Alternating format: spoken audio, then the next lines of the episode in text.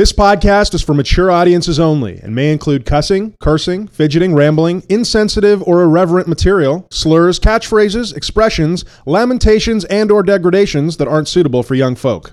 Also, we'll be talking about the reefer. That wizard came from the moon.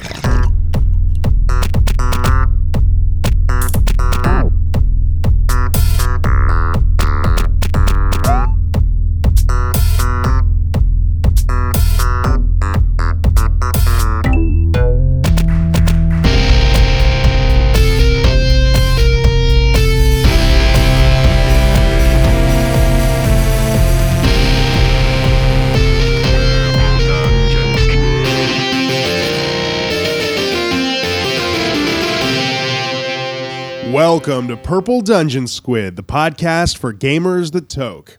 If you love the green and you love the screen, friend, then you're in the right place, because we're here to shoot the breeze on some dank strains and some video games. This week on Purple Dungeon Squid, Andy and Dan take the demon by the horns with both of their ladies in Diablo 3. Nintendo, what are they covering up behind those user reviews? We talk game releases in March, the cities that smoke the most weed, we look at Kotaku's best couch co-op games, and it's time to kick ass and chew head crabs, man, in a new mod for Half-Life 1.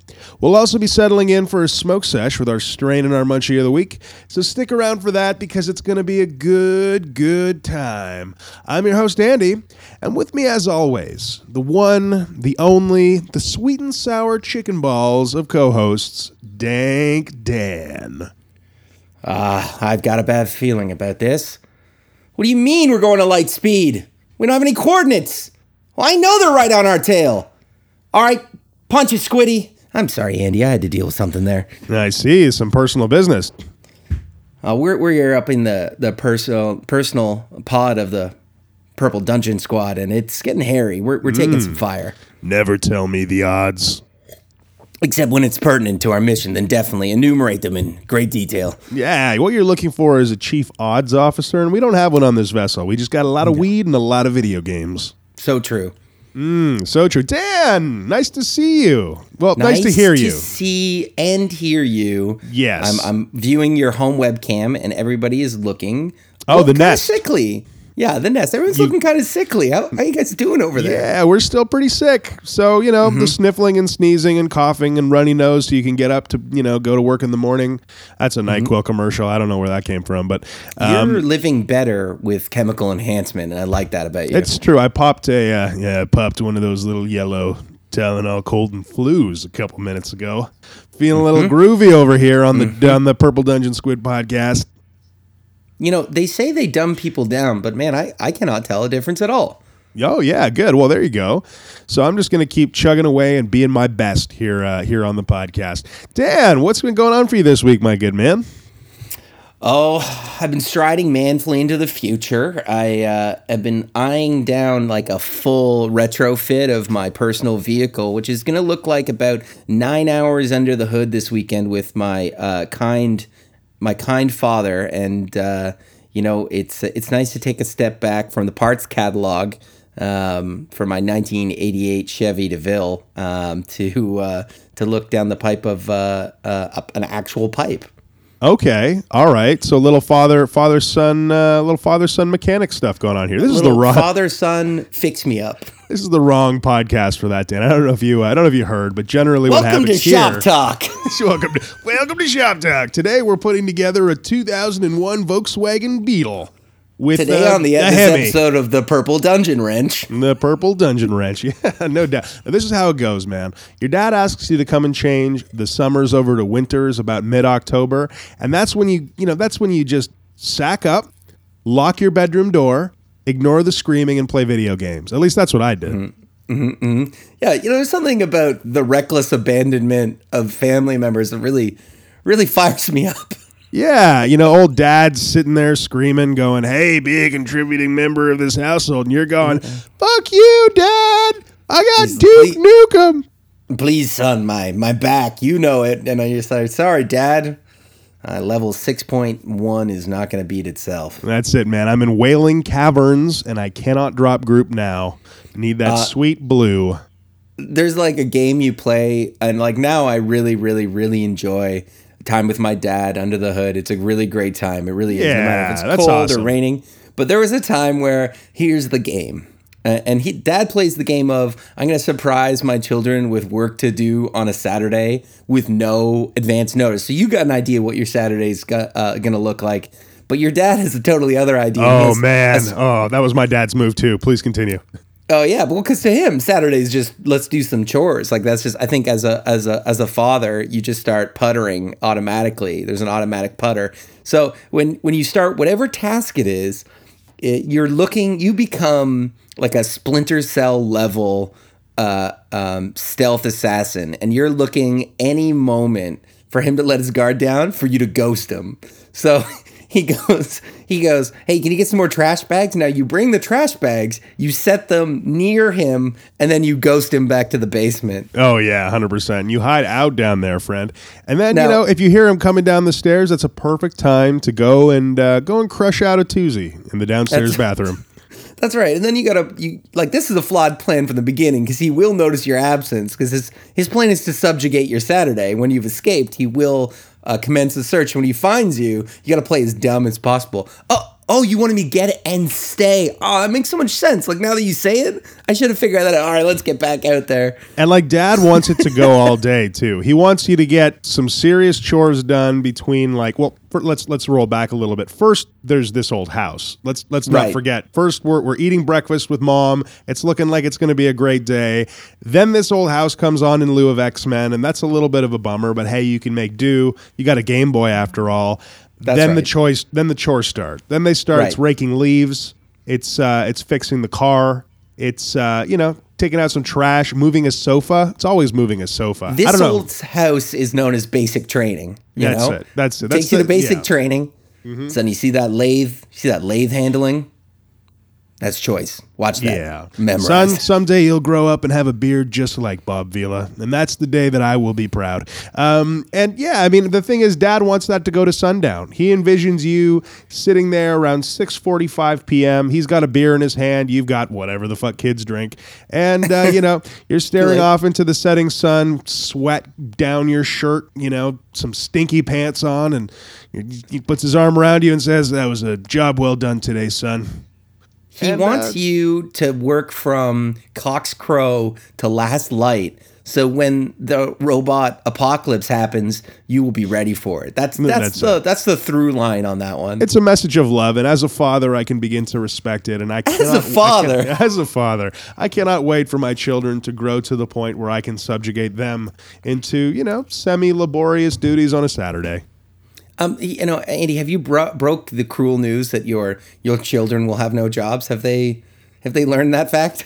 Oh, the being replaced by AI thing. That's what you're referring to? Yeah. No, haven't broken that one yet, but it's okay, man. It's still all Disney movies and bowls of fucking ice cream right now. We don't need to worry about the harsh realities of the future.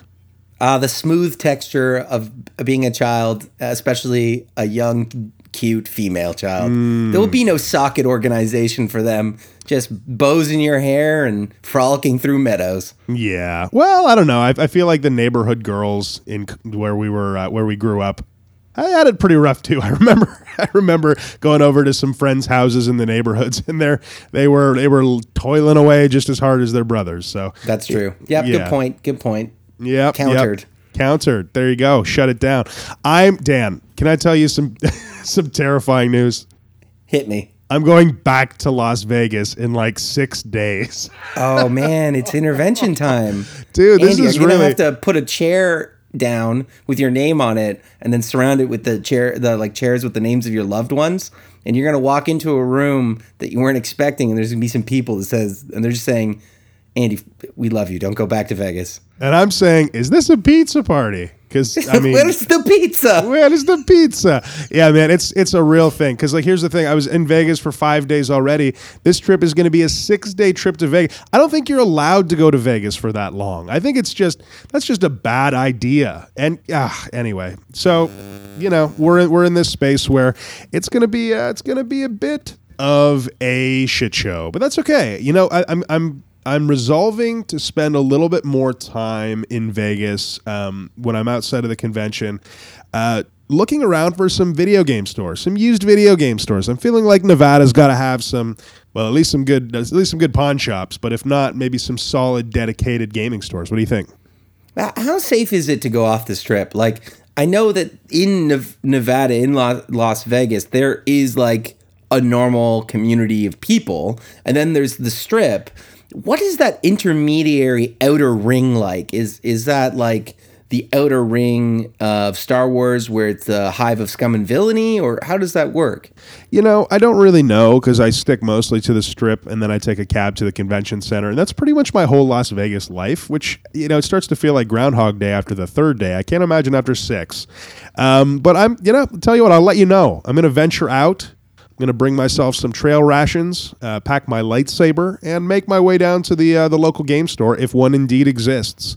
And that's something I like to do when I go to new towns, is kind of scope out a local game shop. Maybe I'll even grab a couple photos for the old Purple Dungeon Squid Instagram channel, which, by the way, friend, if you're not currently subscribed to, go ahead and do that. We post lots of sweet, sweet video game and weed-related photos. So there you go. There's a little plug for our social channel number one, numero uno. Yeah, hit us up on the gram. Andy toils day and night on that gram, and his heart goes into it, and it shows with the quality of Nug-related content. That's it, man. And every now and again, Dank Dan shows up and double taps. And, you know, I mean, he's always good for a double tap. He's always good for a fingeroo. Untrue. And maybe I should start doing that. Dan's back in, doubling down on the Digit Town. Yes, sir. Anything else going on for you, buddy? Like, here's a full disclosure. I think this is going to be one of those weeks where we're a little light on news and a little heavy on smoking the reefer. I heard the whispers on the wind that we're going to move that smoke session forward, and I couldn't be more pleased. But there is some choice news bits that we got to share, some actually a lot of movement going on, heading into March. So I'm stoked about that. Yeah, lots of movement. Dan is fresh on a new batch of Metamucil, and he's feeling fly and free. Why are you doing this? Why are we going down this path? I don't know. I feel like you're trying to like balance in like the amount of like physicality we know about you. We know you're suffering. We know you're ill. We know you have some chronic addiction issues. You're heading back to Vegas after only 6 days. The front desk guy has like a mug for you, your Andy mug. He just slides it. Here's your mug, sir. Welcome back, sir. Yeah, I tell you what. Let me give you a little shout out. Yeah. I don't know if this is a popular chain in all of America. Right. Or just in Vegas. But there's a place in the casino floor of Planet Hollywood called the Earl of Sandwich. And let me tell you, I'm not a sandwich guy normally, but sandwiches in Vegas are just somehow better. And the Earl of Sandwich specifically has the meanest breakfast sandwich I've ever had in my life. Did a little wake and bake, went on down to the Earl of Sandwich, and was treated to a delightful experience in my mouth. I think I was on, that was the strawberry lemon haze morning, right? Nice little upbeat sativa to get my day going. Rolled on down to the Earl of Sandwich. They've got this nice, thick kind of folded egg. You've got some real nice thick cut pieces of bacon on there. The buns, what they do, here it is. They actually have the buns pre-half baked. So they finish the baking off when you order it. So you've got a fresh baked bun, you've got a big old egg on there, you've got the bacon, you've got some cheese. Here's the secret sauce. At every table, you've got HP sauce. Are you familiar with HP sauce, Dan? Oh, the British House of Parliament sauce? Oh, yeah. Oh, I'm familiar. I have a nana, sir. Not a grandma, not an oma, a nana. You got a nana. She's very British. I see. So she's like high tea British kind of situation? No, she's from Leeds. So, I mean, you said that like you knew what it meant. I love it. But yeah, you know, she's like fuck with a couple fish eating dock workers kind of. Not lady. Quite there. Think no. More right in the middle. But there you go. It's near Lockshire. She's riding a cow through the pastoral hillsides and drinking a bottle of Jameson at 3 a.m. I mean, I feel like the picture is incorrect. There's probably more like tea and walks down to what you describe as, in those lands, an opportunity shop. We call them thrift shops. That is not what I would guess. When you say an opportunity shop. That's what they call them, the opportunity shopping, right? Because they have an opportunity. I think opportunity... Things, different things down there. Opportunity a lorry shops is a thing, and it's not a thing here. It's not your Aunt Lori. It's a truck. It's a vehicle. It's a truck. Or, right. And you open the bonnet of the lorry, and then you do a third thing. And yeah, Britain. There you go. Yeah, you take off Lori's bonnet, and then you jump right in her. Good Lord.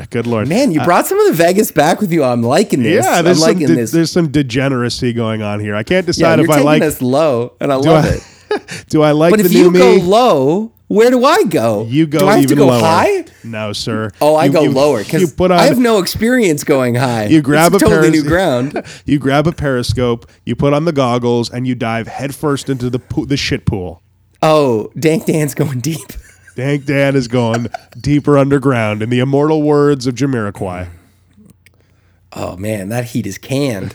Yeah. Anyway, back to Earl of Sandwich. So that sandwich hit my enlarged taste buds with the fury of an HP sauce, which is basically British ketchup. It's like this kind of, I don't know, spicy... Go bite your tongue, sir. That's what it is. It's British ketchup. No, sir. Okay. At worst, it's British steak sauce. But it's not British cup ketchup. They eat it on fucking everything, man. Let me tell you, it's not being eaten on steak there. It's being eaten on grilled cheese sandwiches. Jamie Oliver told me so in his latest cookbook. Like, there's lots of stuff going on with HP sauce. It's got spicy, and it's got a little bit of tang. It's got some herbaceous notes in there, some pepper. It's approved by the House of Parliament. That's why it's called HP sauce. And it makes you question, why don't we have a governmentally approved sauce? Let me ask you, if Canada had a governmentally approved sauce, what would it be? I think we do, and it's called maple syrup. I mean, like, let's to it. That's an easy one. Yep, for sure. And what about America? What's their sauce? Ketchup, probably. It is ketchup, I feel. Or like, I mean, melted Crisco.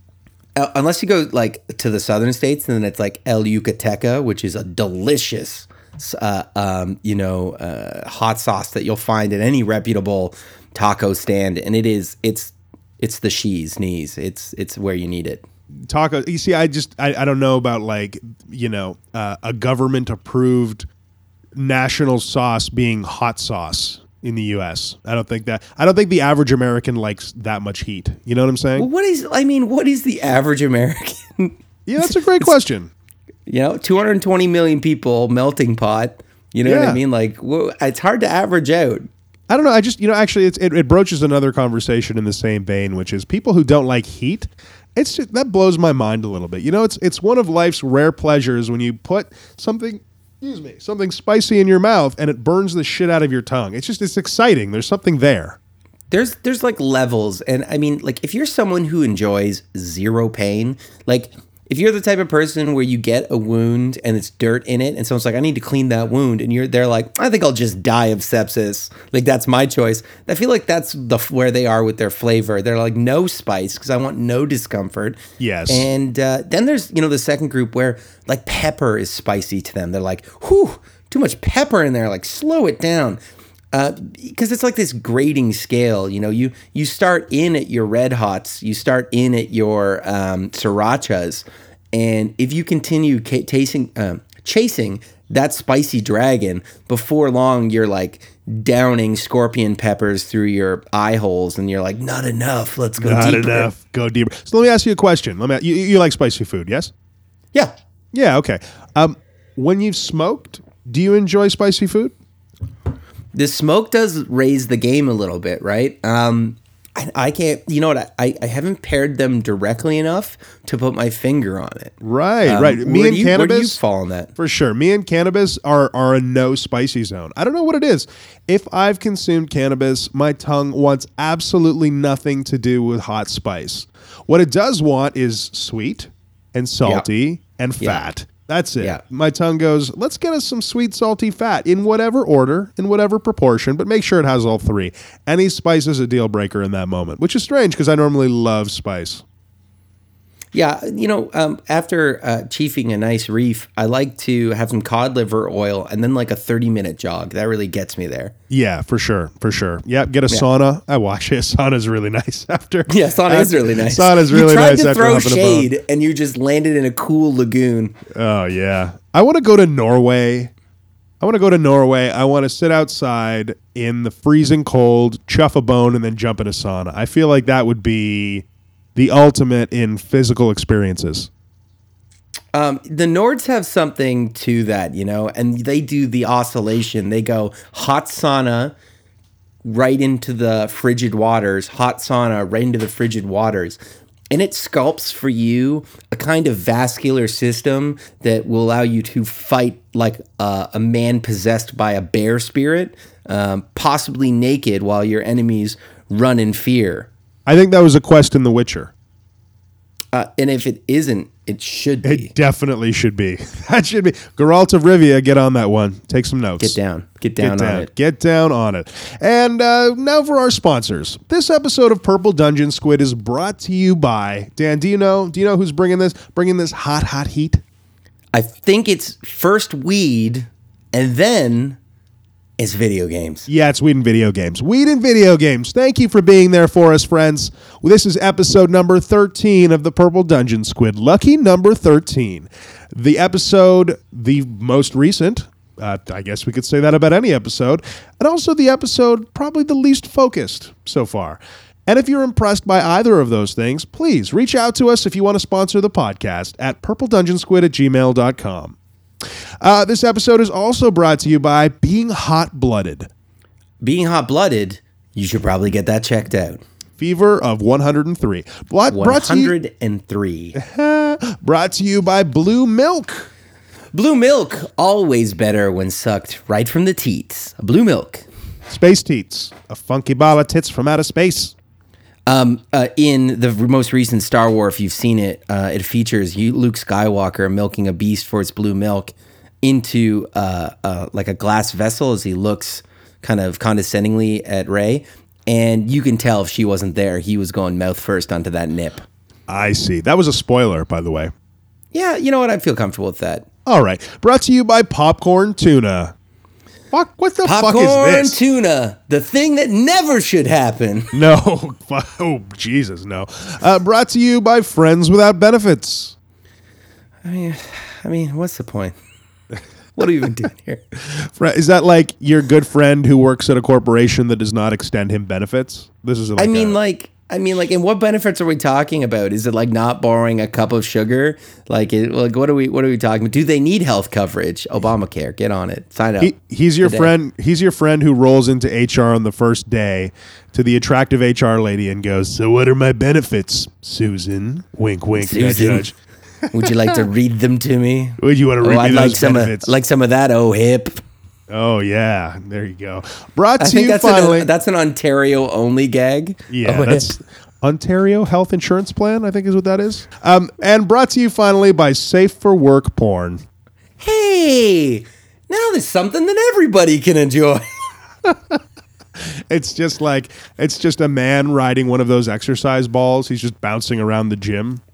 I picture, like, people dressed in office clothes, but like in compromising positions, but like they have that face like, let's do business. Yes. Yes. If you want to actually sponsor the show, feel free to email us at purpledungeonsquid@gmail.com. Until then, you'll have to put up with all of this nonsense. Oh, I'll never stop. He'll never stop. Yeah, he'll never stop. Whew. How about that fire, Dan? That hot heat. Yeah, actually, you know what? Strange fact. I was at the trade show I was at in Vegas last. Someone actually blew up a vaporizer and it caught fire in the convention center. Oh, well, yeah. Yeah, pretty scary. Guys, if you are vaping your e-liquid, which, by the way, I'm in support of. I think e-liquid is a great thing. You know, tobacco is a real killer, guys. So if you can find some way to wean yourself off of it, I find for myself, vape, hits that same feeling in the back of your throat as tobacco does. You can kind of throttle up, throttle down the nicotine. It's it's to me a much better alternative. But there's this subculture of folks that love to overclock the shit out of their batteries, and that's when things go wrong. So don't do that, because you're liable to blow your fucking hand off. You're dealing with hot heat, and I like how we did get into the boring, preachy part early. Yes. But it's becoming a little bit of an issue. School administrators are starting to not have like an answer to e-cigarette and cannabis use that's been vaporized. So like how do you detect vapor? And like they're talking about like new detection tools like vapor detectors, like going deep on this thing. Yeah, it's interesting actually. So I had two experiences at a club, right? Not in my whole adult life, although it sounds maybe though. I went to to be fair, that's what happens in very early. Here's 2 out of 10 of Andy's adult club experiences. Oh God. So we were at a club, and I got pat down, and we were in Nevada shortly after it legalized last year. And they found a vape on me, and there was like a good 15-minute discussion that ensued because the guy in front of me got in with a vape, right? No problem. He had an e-liquid vape. My vape was slightly smaller, and they suspected that I had cannabis oil in there. Now, they were completely right. I did. I definitely had. And they were correct about that. They were absolutely right.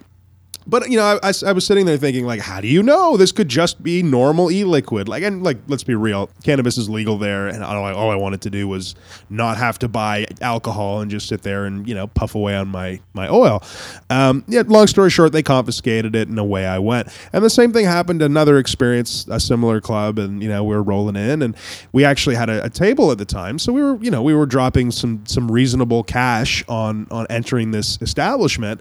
And, man, the amount of ire in this, again, legal state that we drew for bringing in some cannabis oil vaporizers was just astounding. So it's a smell thing. They can kind of waft it under their nose, and you can kind of tell if you know the texture of e-liquid. E-liquid, if you can see the actual liquid, is definitely thinner than what you're going to get in an oil pen.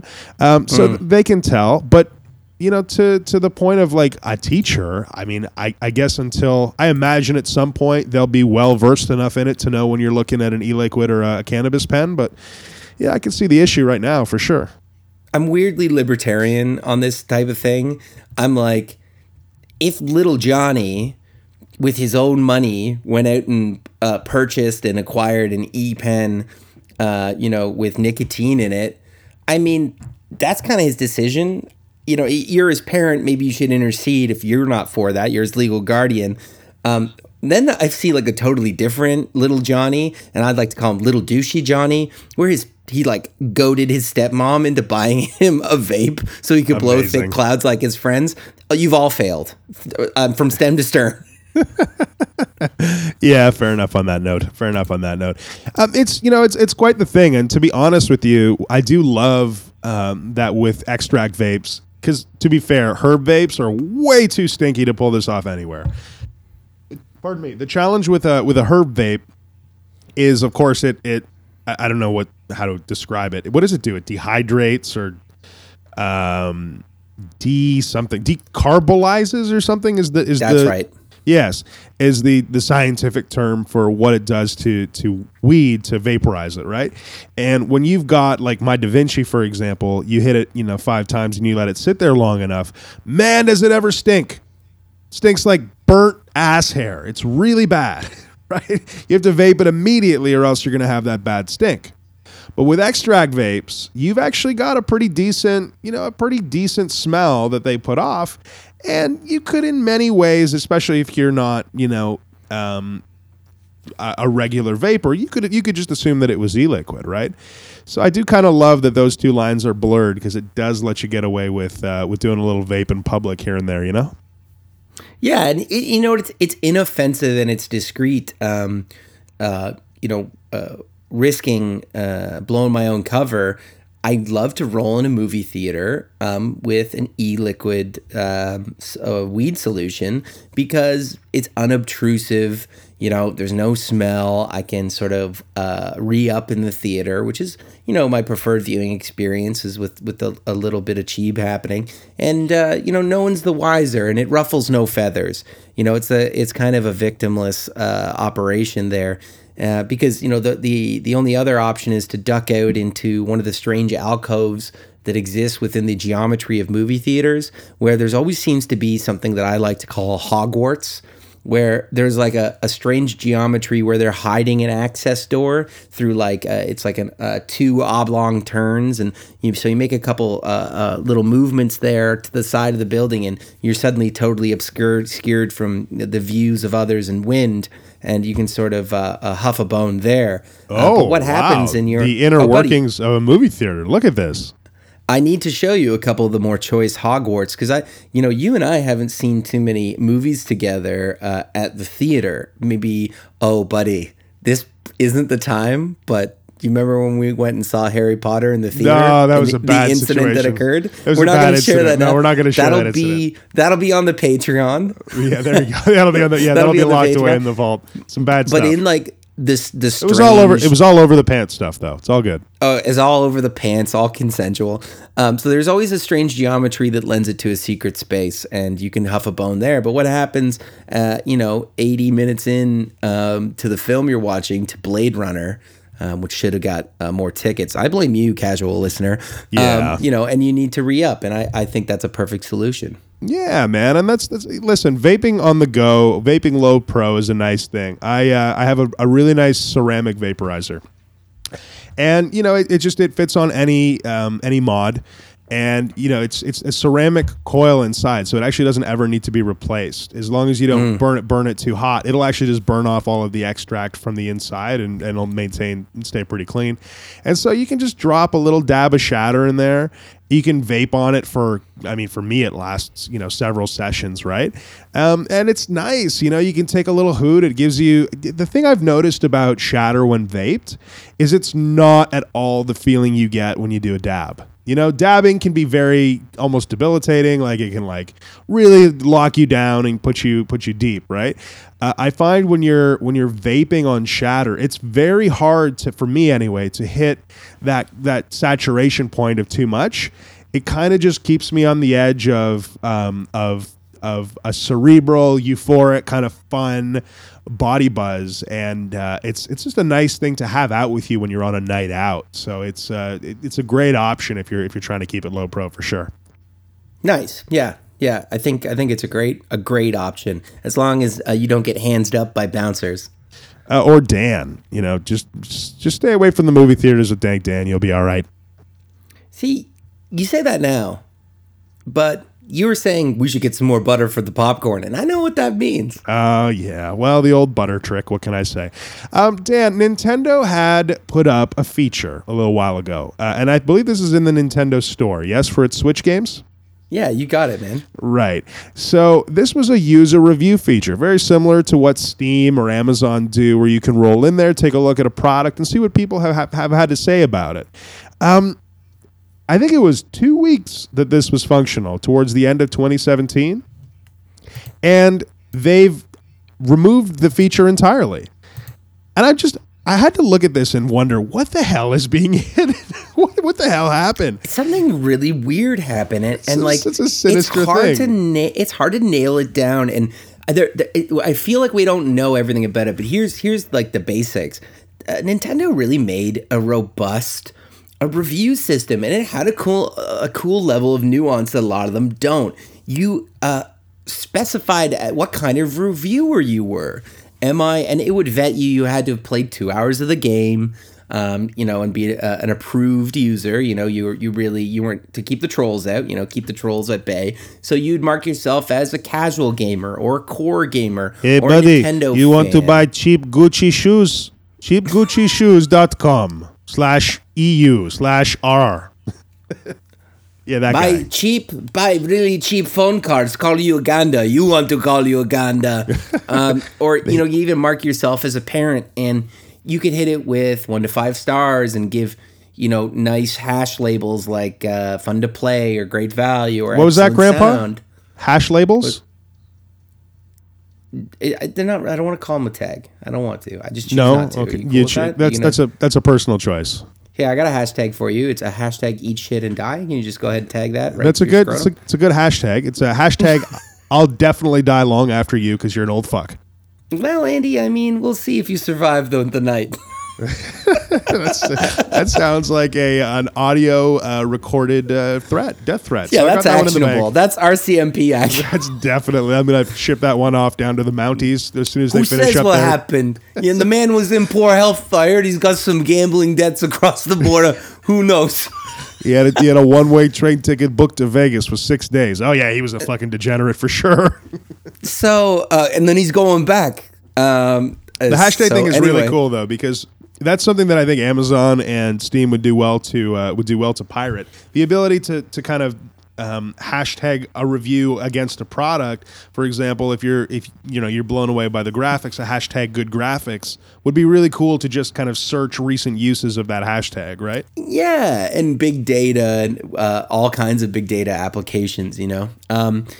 So, you know, I'm racking my brain trying to figure it out because the Nintendo release about this, like the statement they've made is so weird. They came out and said, we need to evaluate this feature and its functionality. We currently have no estimated date on when an update will be provided. What? We appreciate... They don't have a date for an update. They're like, we don't even know when we won't know what we're going to do. They're like, we spent a lot of time, we burned a lot of money, but, you know, at the end of the day, sometimes things stay buried for a reason. So, and it is very, there's a level of Japanese politeness here that I appreciate. And we appreciate the positive response and thank the reviewers who provided such thoughtful commentary on the games. Now, and they also refer to the review system as a trial. He's right. Like, this, you know, we always meant to take it down. So, you know, I had to dig deep into what I know about the internet. So I think that one of three things happened.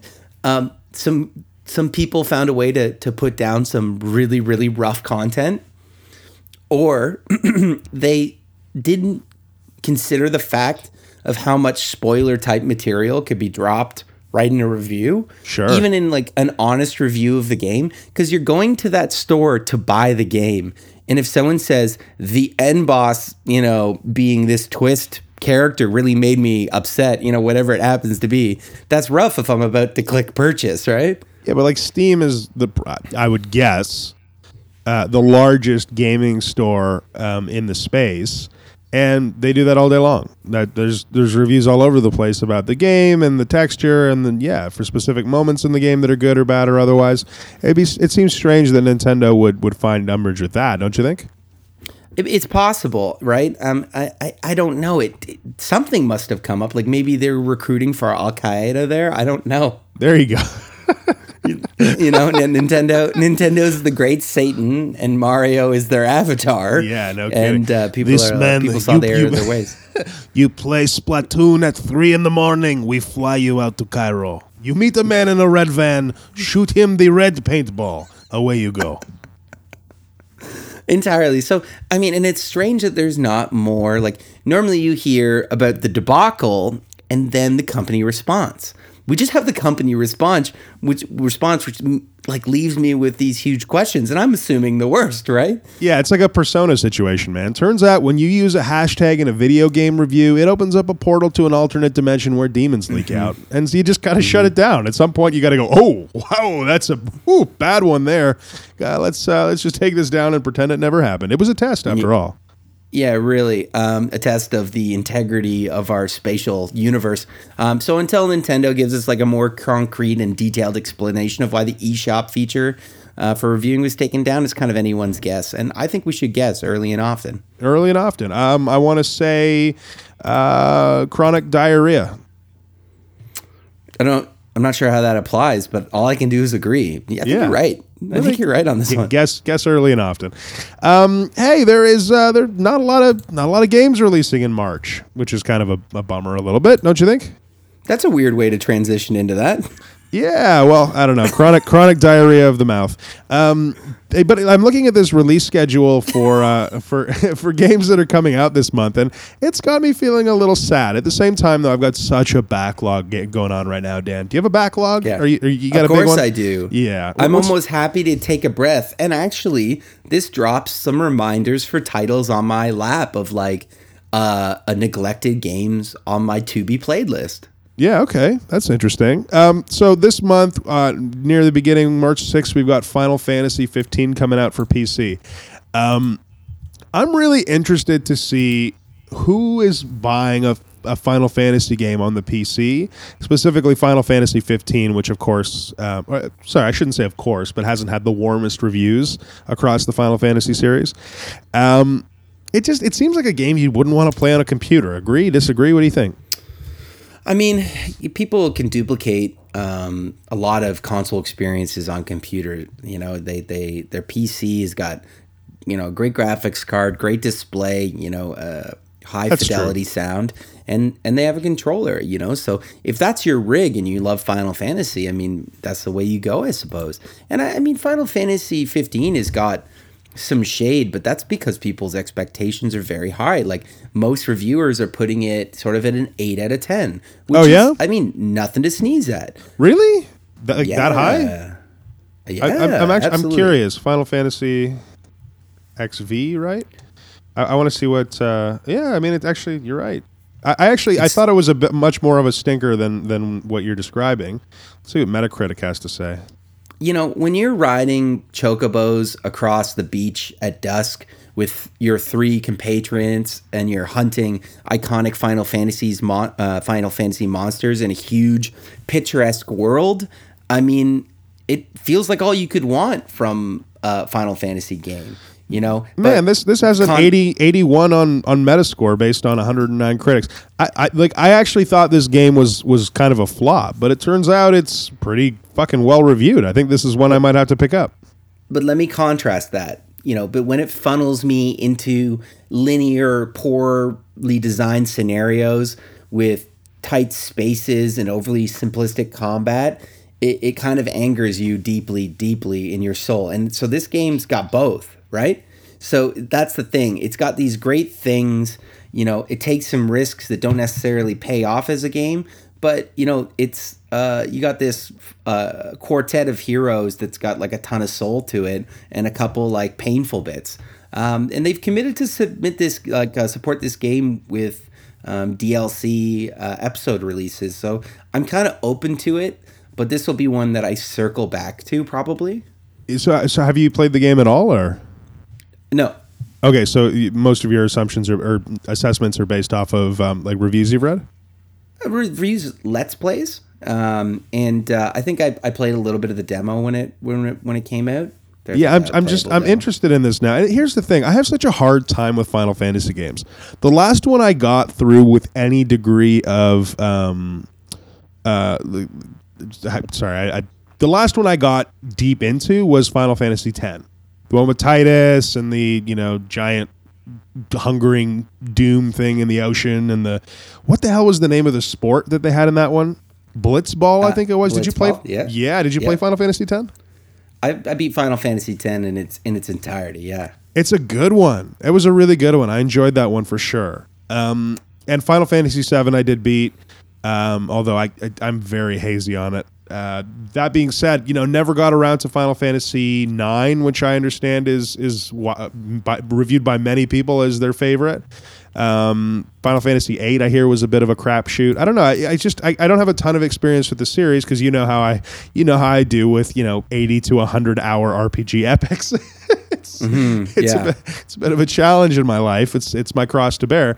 But I'm interested in this one. I'm interested in this one because it, you know, the idea of picking up a Final Fantasy title and spending many hours, you know, crawling through that iconic and somewhat romantic setting feels like something I want to get down with, you know? Yeah, you knew what you were getting from basically everything from 7 up until 10, and 10 took a little bit of a divergence from the series, and then they kind of started taking some some risks, you know. They started trying different things, different styles of combat. They got a little bit out of the turn-based and tried to do some more active combat, elements. And then, with varying levels of success. And, I found myself leaving some Final Fantasy games by the wayside unfinished. I didn't complete 13. I played 10 and beat it and really enjoyed it. I think that was one of my favorites of the modern releases. You like a game that's a classic that still tries to evolve. And I think that's what the biggest challenge is for a developer, that holds a license like this is, how do I honor what people love about this game? And everybody loves like what Final Fantasy is to them, might be different things. How do I honor that while still moving at the pace of what new games are? Because if you go back and play, Final Fantasy's earlier releases, even with the air of nostalgia, the rose-colored glasses, it can feel a little bit slow. Right? I remember I picked up the original Final Fantasy on my iPhone when it first came out. And it was, to me, and I don't mean to sound like a heretic, but it was nigh unplayable. It's a hard time with it. It's like there was the charm there of Final Fantasy. And, I'm also a Final Fantasy 14 fan. My wife and I played a good amount of Final Fantasy 14, which is the online, the MMO.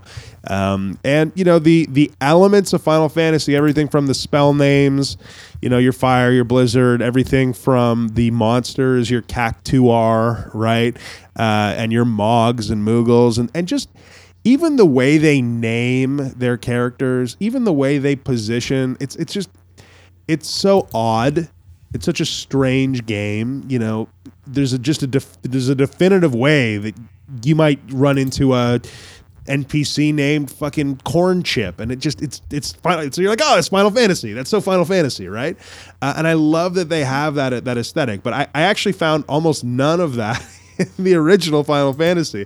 So it seems like a lot of what I like about Final Fantasy has actually been born out of its iterations over the generations.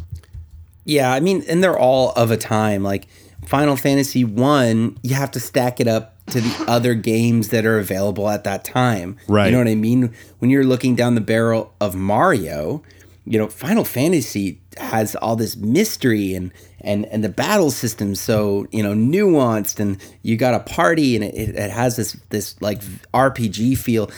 All you can stack it up against is, Mario and another compatriot, like say Dragon Warrior, right?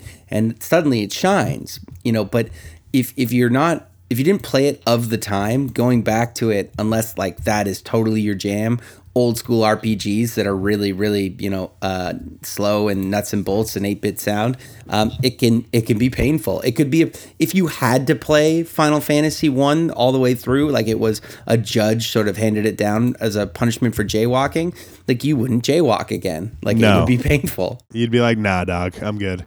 Yeah, and I'm sure there's lots of folks out there who love that game, right? And to its credit, it's got charm and those original character concepts, and of course, like many folks, the Black Mage is my favorite, right? But those original character concepts are immortal, right? They're firmly rooted in video game culture. You look at them and that's Final Fantasy. Anyway, so waxing kind of poetic about that. I'm interested in trying Final Fantasy 15. I'd love to get down with that. Maybe it's a game we play, you and I, in the near future. Yeah, take a little peek. Yeah, Assassin's Creed Origins is getting a DLC this month, Curse of the Pharaohs, which seems to be like, it's nothing earth-shattering. It's some additional content. They're raising the level cap a little bit. And I believe you're actually going to the Valley of the Kings, I want to say, and you're the dead are being risen, and you're fighting against some very well-known pharaohs and stuff like that. It sounds cool. It's a neat premise. Assassin's Creed Origins is one of the first games we talked about on the Purple Dungeon Squid podcast. How about that for nostalgia? Those many months ago. This game is another reason to say, hey, come over here and play Assassin's Creed Origins. The game looks great. The combat looks amazing. I was watching some footage of it today. Yeah, and the combat is good. Really have made a wonderful looking game. And this one really focuses on the pharaohs and a lot of the lore of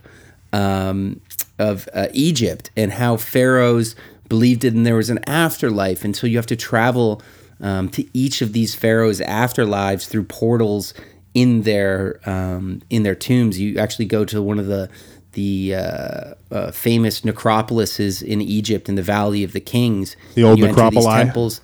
And all of these, their afterlives are different. They're all constructed for them, and they delve into the 6 or the 5 parts of the soul that the ancient Egyptians believed in, including part of your soul is a bird with a human face, which is horrifying. That's that's great. That's nightmare sauce right there. Yeah, but it really delves into it, and from what I can see, the enemies are interesting. I saw a bus-sized scorpion at one point, which can really get you going. Did he have the head of Dwayne The Rock Johnson? The upper torso of one Dwayne The Rock Johnson? He did not. Let me tell you something about Dwayne The Rock Johnson. Please. If I could have any celebrity's body, it would be Dwayne The Rock Johnson. He's the biggest motherfucker I've ever seen in my entire life, and I would love to be that intimidating.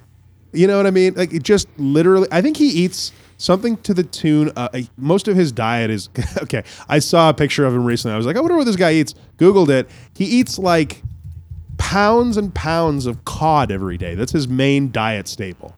So this guy drops like, I think if you want to eat like Dwayne The Rock Johnson, you need to drop between $1,500 and $2,000 a week on cod. It's fucking crazy. They're getting that high quality protein that's not going to stop your heart. You have to eat to sustain what is an unnatural amount of mass.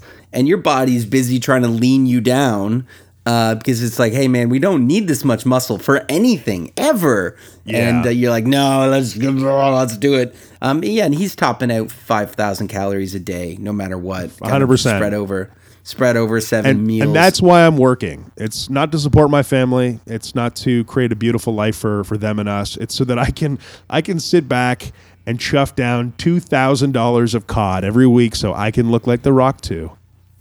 And you look at some of these guys that are actors that are training for superhero movies, and they talk about the hardest thing is the eating. And it's like it's not fun food. And, one of Ryan Reynolds' tricks is he's just blending chicken with water and drinking it. He's like, it's the only way to get the chicken breast down. The baked, skinless chicken breast that he's got to consume. And that's what he needed to chuff down for his role as Talking Pikachu, I think. Yeah, absolutely. Very key. Got to get that ripped Pikachu. Yes. Either that or it was a desperate cry for help. Just chugging chicken to try and get out of his contract. Someone stop me. This has gone too far. It's gone too far. For sure. I can tell you after 5,000 calories a day and $2,000 worth of cod a week, I do not want to smell what The Rock is cooking. Classic. But back to Assassin's Creed Origins. Yeah, man, I'm actually watching a trailer right now for the new DLC for Curse of the Pharaohs, and it brings me back to how good this game is. I was actually speaking to an acquaintance recently.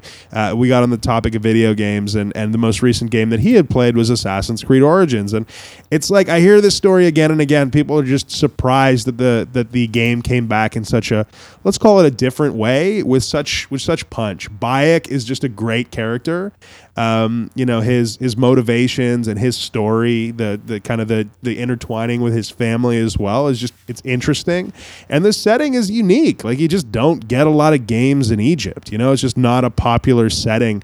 And I think that they really found a space to create a really neat game in. So, although I haven't played too far into this game, I think I'm about 15 hours deep before I set it down for other games.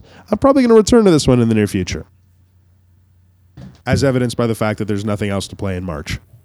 Mm-hmm. Yes, feeling good on that one. And what else is coming out? Kirby Star Allies? Have you heard of this? What is that? It sounds like a Kirby game. Sure. Did you see anything about it, or Kirby Star Allies? It's a Switch title. So I think it's on the Switch, and what you have is Kirby, and he's got some friends, and they're going to scroll sideways through some lands, almost certainly. Yep. All right. Well, fuck you very much on that one, Dank Dan. You're welcome, buddy. I'm here for you. You're always here to back me up with that fire content. It's going to be a fucking Kirby game. Enjoy yourselves, guys. It's coming to the Switch. One last little tidbit here. Did you know that Bloodborne is actually going to be March's PlayStation Plus title? Yeah, I did. I did know that. Oh, well, there goes this surprise. In that instance, you just say, no, I didn't, Andy. That's so fantastic. That.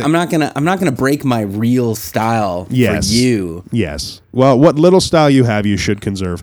But Bloodborne, I know that you've made it quite far into that game. I'm unsurprisingly only a couple hours deep, but it is an excellent title, and it's dripping with atmosphere and mood, and the fact that it's free is fucking awesome. I picked it up for, I think, $30 or $40 only a couple months ago, so definitely a good pickup. Right. So you're talking about for the PlayStation Plus, it's going to be free in March's lineup? Yeah, it's going to be PlayStation Plus free. Well, yeah, and you know, it's great because this is a hardcore game and it's a AAA release, so it's cool to see that offered. Yeah. You know, another reason to keep your PlayStation membership fresh. Also dropping in March, though. I mean, I guess we can say it's not necessarily free then because you are... kind of paying for it. Yeah. You did pay for it with money. Yeah, you did. Also dropping in March is Assassin's Creed Rogue, right? What is that? It's the remaster of the PS3. So this is kind of interesting. They did, when Rogue released, there is a PS4 release as well, the same day for another Assassin's Creed game. So it was almost like Ubisoft hedged their bets and released two Assassin's Creed titles across two different platforms. And this is like the third one in the American sort of storyline, and it kind of picks up where Black Flag left off. Okay. And, you know, it's a good game. Not the best one, not the worst one. Has some, you know, laughable characters, and some parts of it fall flat, but great ship combat. Some interesting storylines, and the remaster, although it doesn't look like a total remaster, is 4K and is coming to the PS4. So if you missed that one, it's a good chance to pick it up. Yeah, interesting. Yeah, I guess this one's set in the mid-18th century, and you're playing as a Templar, which is, I believe, an organization opposite from the Assassins. So that's kind of neat, kind of flipping the formula on its head a bit. Yeah, you're actually a retired assassin that's going after his ex-compatriots, and you know he's sort of a little bit reticent to put them to the sword, but that's sort of his mission. Oh, okay. So lots of inner conflict. You got it, buddy. There you go. Deeply entwined. Well, we all have some of that. Some of us have to kill our former guildmates. Other of us, you know, we put on high heels and call it a day. But you know, whatever you need. Wow, I love it. Revealing. Oh, incredible. Metacritic's 8th annual game publisher rankings. This is kind of neat. We won't go too deep into this, but they have ranked the best publishers of 2017, and unsurprisingly, Nintendo and Bethesda are near the top. That's kind of neat. Well, what did Bethesda had a bunch of really great games come out last year, right? Bethesda had a great year, and you know, along with 100 different releases of you know, Elder Scroll titles, it had a big splash with the Wolfenstein title that it got out the door. Which I can play Skyrim. I can play Skyrim on my kid's Leap Pad now. Yeah. I'm pretty sure I played it in a muddy puddle. So yes, for sure, you roll into the Johnson, you fire up the urinal, and you play some Skyrim while you're taking care of your business. Yeah, so Wolfenstein 2: The New Colossus got an 88 on the Metacritic score, and you know they had a lot of great titles. They had The Evil Within. Bethesda? They had a bunch. Yeah, buddy, that was Bethesda. Evil Within is a game that I'm definitely interested in playing. I'm a real I'm terrible at horror games. We've talked about this a bit before. I also like to smoke a bit before I play video games, so it gets a little too creepy if I've got something, you know, I don't know, a half disembodied child running towards me with an axe. But I hear The Evil Within is kind of the pinnacle of the horror game, not just because it's giving you a bunch of jump scares, because it is truly an interesting game as well as also has a pretty good storyline from what I understand, and some genuine creepy horror in there. So yeah, I think that one's probably a pickup for me this year also. Probably go back to that. What else did Bethesda have?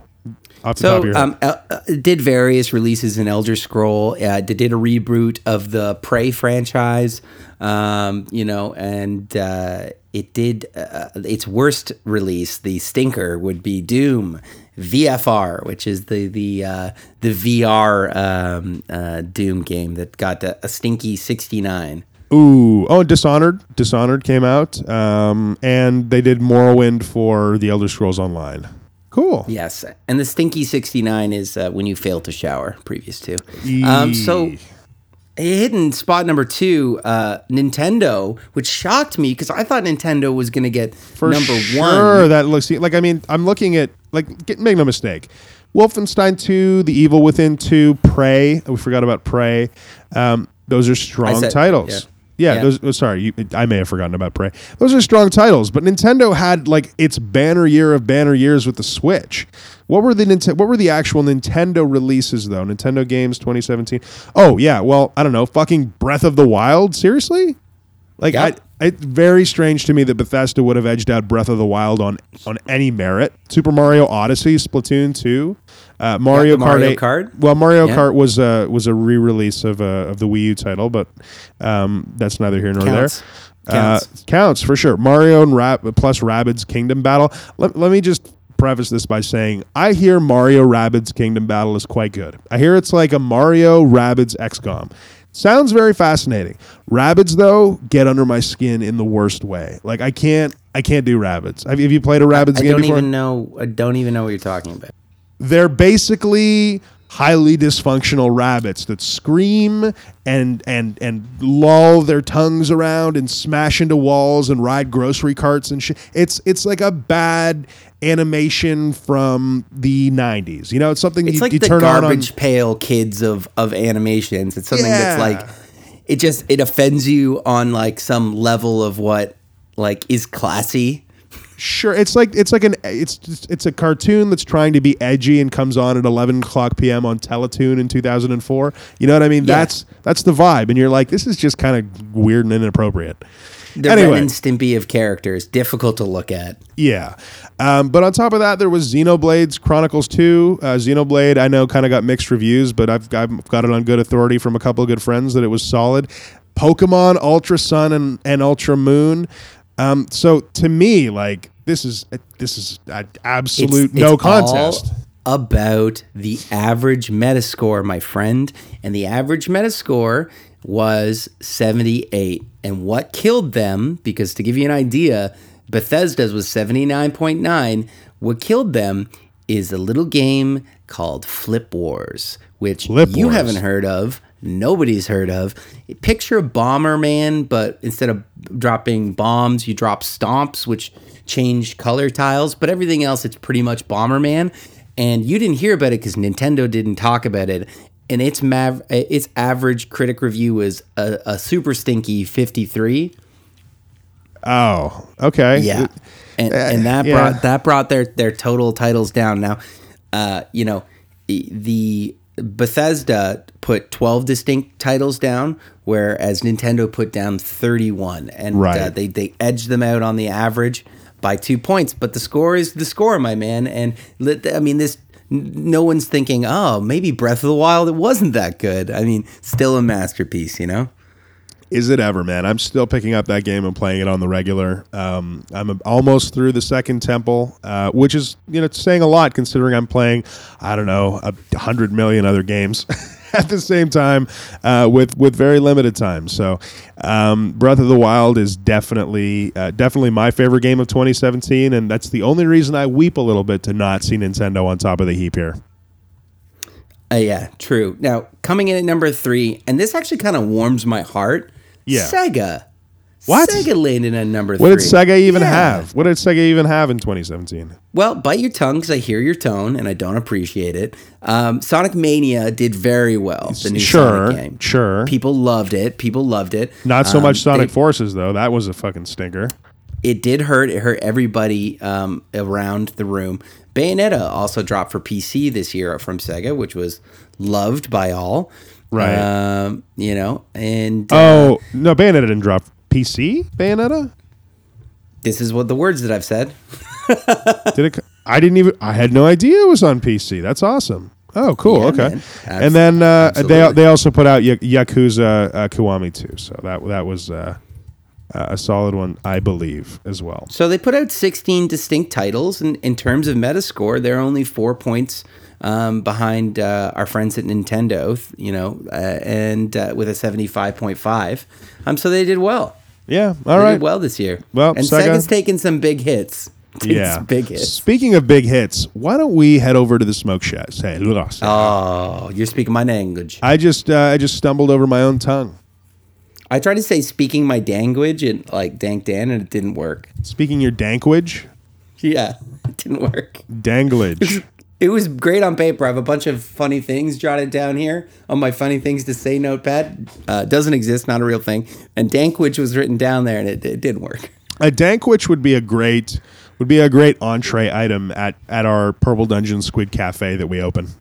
What would it include? A dankwich would be a little bit of provolone cheese sandwiched between two freshly baked white buns, provolone cheese, a little bit of spicy jalapeno ketchup, and about 16 grams of weed. Just I'd right on there. Too. Yeah, just I'd on order there. Two.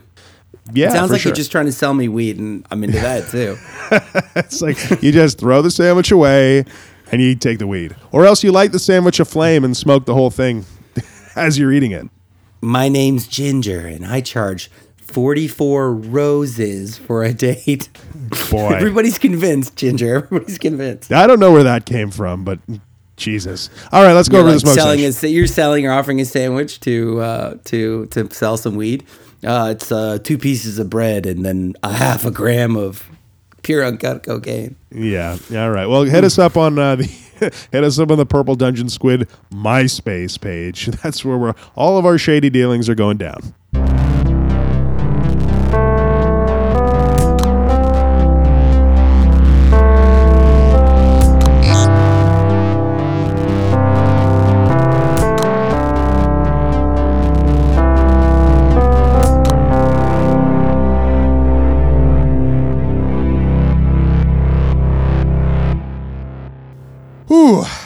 Ha! Hey, how? Wow! All right, welcome to the Smoke Sesh, my good Dan. We've arrived. We have arrived, and we are ready to go. I'm excited, man. I'm excited for a little Smoke Sesh today. I've got some of that fire going on, and I'm a little intimidated because it's 10 o'clock at night, and I don't typically smoke sativa dominant hybrids in the eve because I do like to sleep. But you know, today we're gonna get a little weird. You know, sometimes you got to take some risks in your life, and one of them is being slightly overstimulated after 10 p.m., and maybe that could do you good. Although, if I were a doctor, I would say bed rest and fluids. Bed rest. Get in there. Oh, my goodness. Sorry, that was my first serious cough. I think I'm healing. I think we're doing better. Mm-hmm, we'll see how it goes. Yeah, on the mend. We'll see how it goes after this bowl, of course. That will be the true test. That'll be the gauntlet that you run your lungs through. Yeah. Let me ask you, Dan, are you using a rolling tray? I am, actually.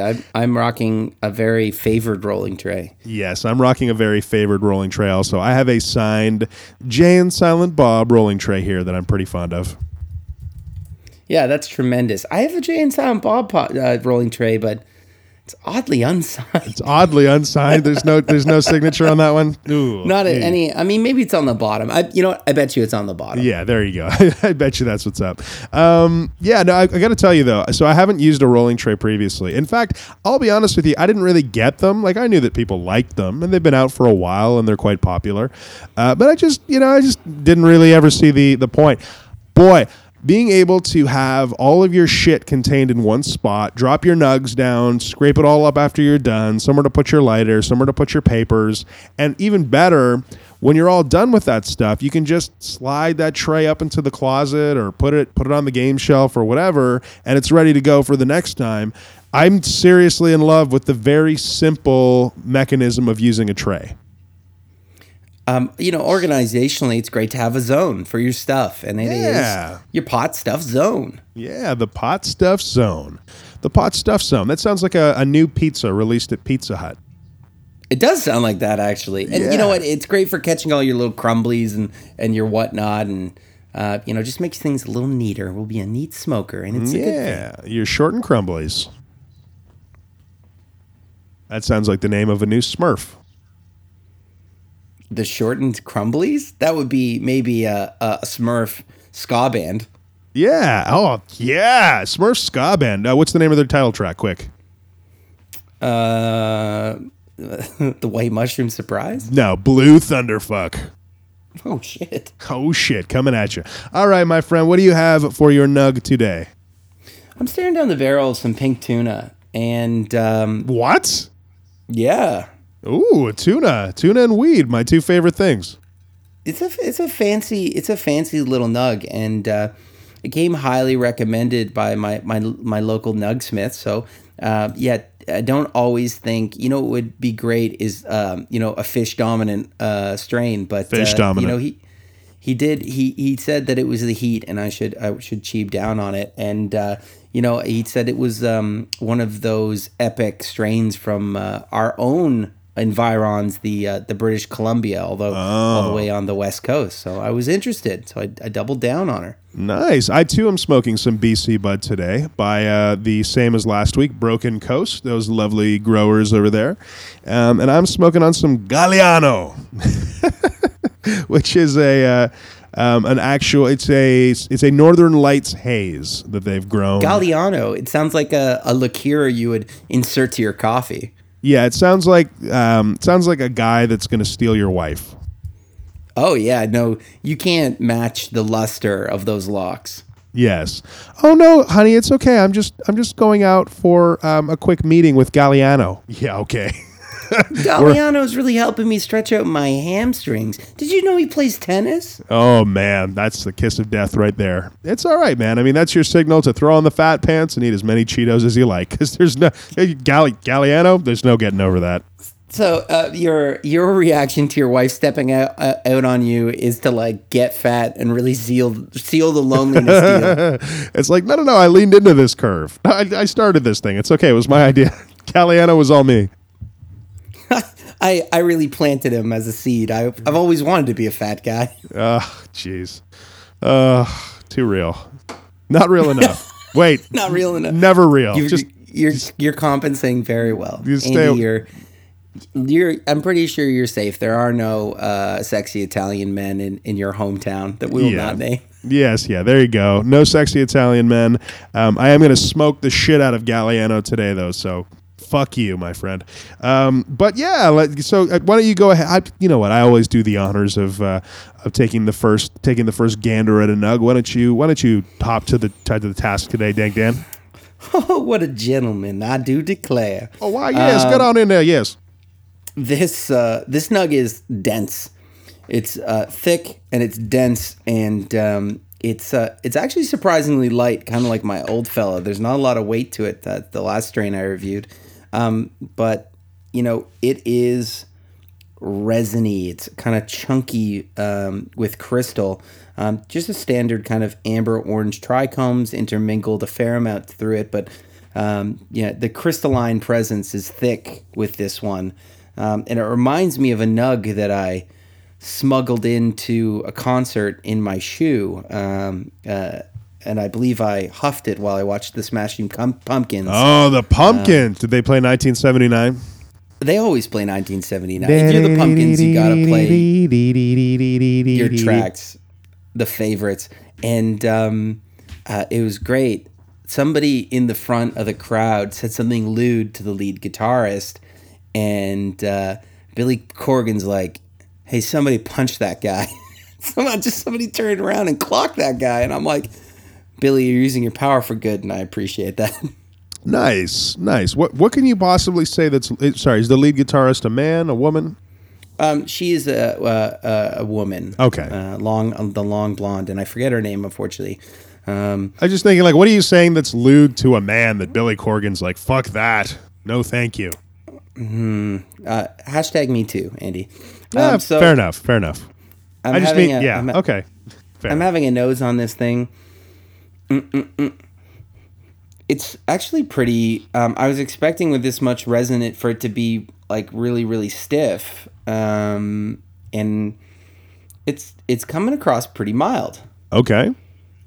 And if I had to put anything down to it, it's not very sweet. It's kind of got like earth, like it's earthy. It's an earthy nose for sure, and not much else. I may have overdried this nug. I'm starting to think that I've let this suffer. Is there such thing as a weed humidor? My dude, you need to get yourself some Boveda. Boveda or other desiccants that you can put in a stash jar with your weed. I've got no affiliation with Boveda, but they're one of the most well-known brands. But there are other ones out there. And you throw them in... I thought a desiccant kept moisture out. So the Boveda has desiccants in it, from what I understand, but it keeps the moisture content at a specific level because of the desiccant used. Yeah, and it's the ideal one for cannabis. So you stick that in your stash jar and away you go. I think I'm gonna maybe invest in a humidor for my bud, because it's just kind of hanging out in a drawer in Ziploc baggies. Yeah, and I think this is a big mistake. Well, I mean, listen, it depends on how quickly you smoke it, but I agree with you. Like, you know, temperature control and proper storage of cannabis it's a pleasure. Ooh, how's the flavor on that guy?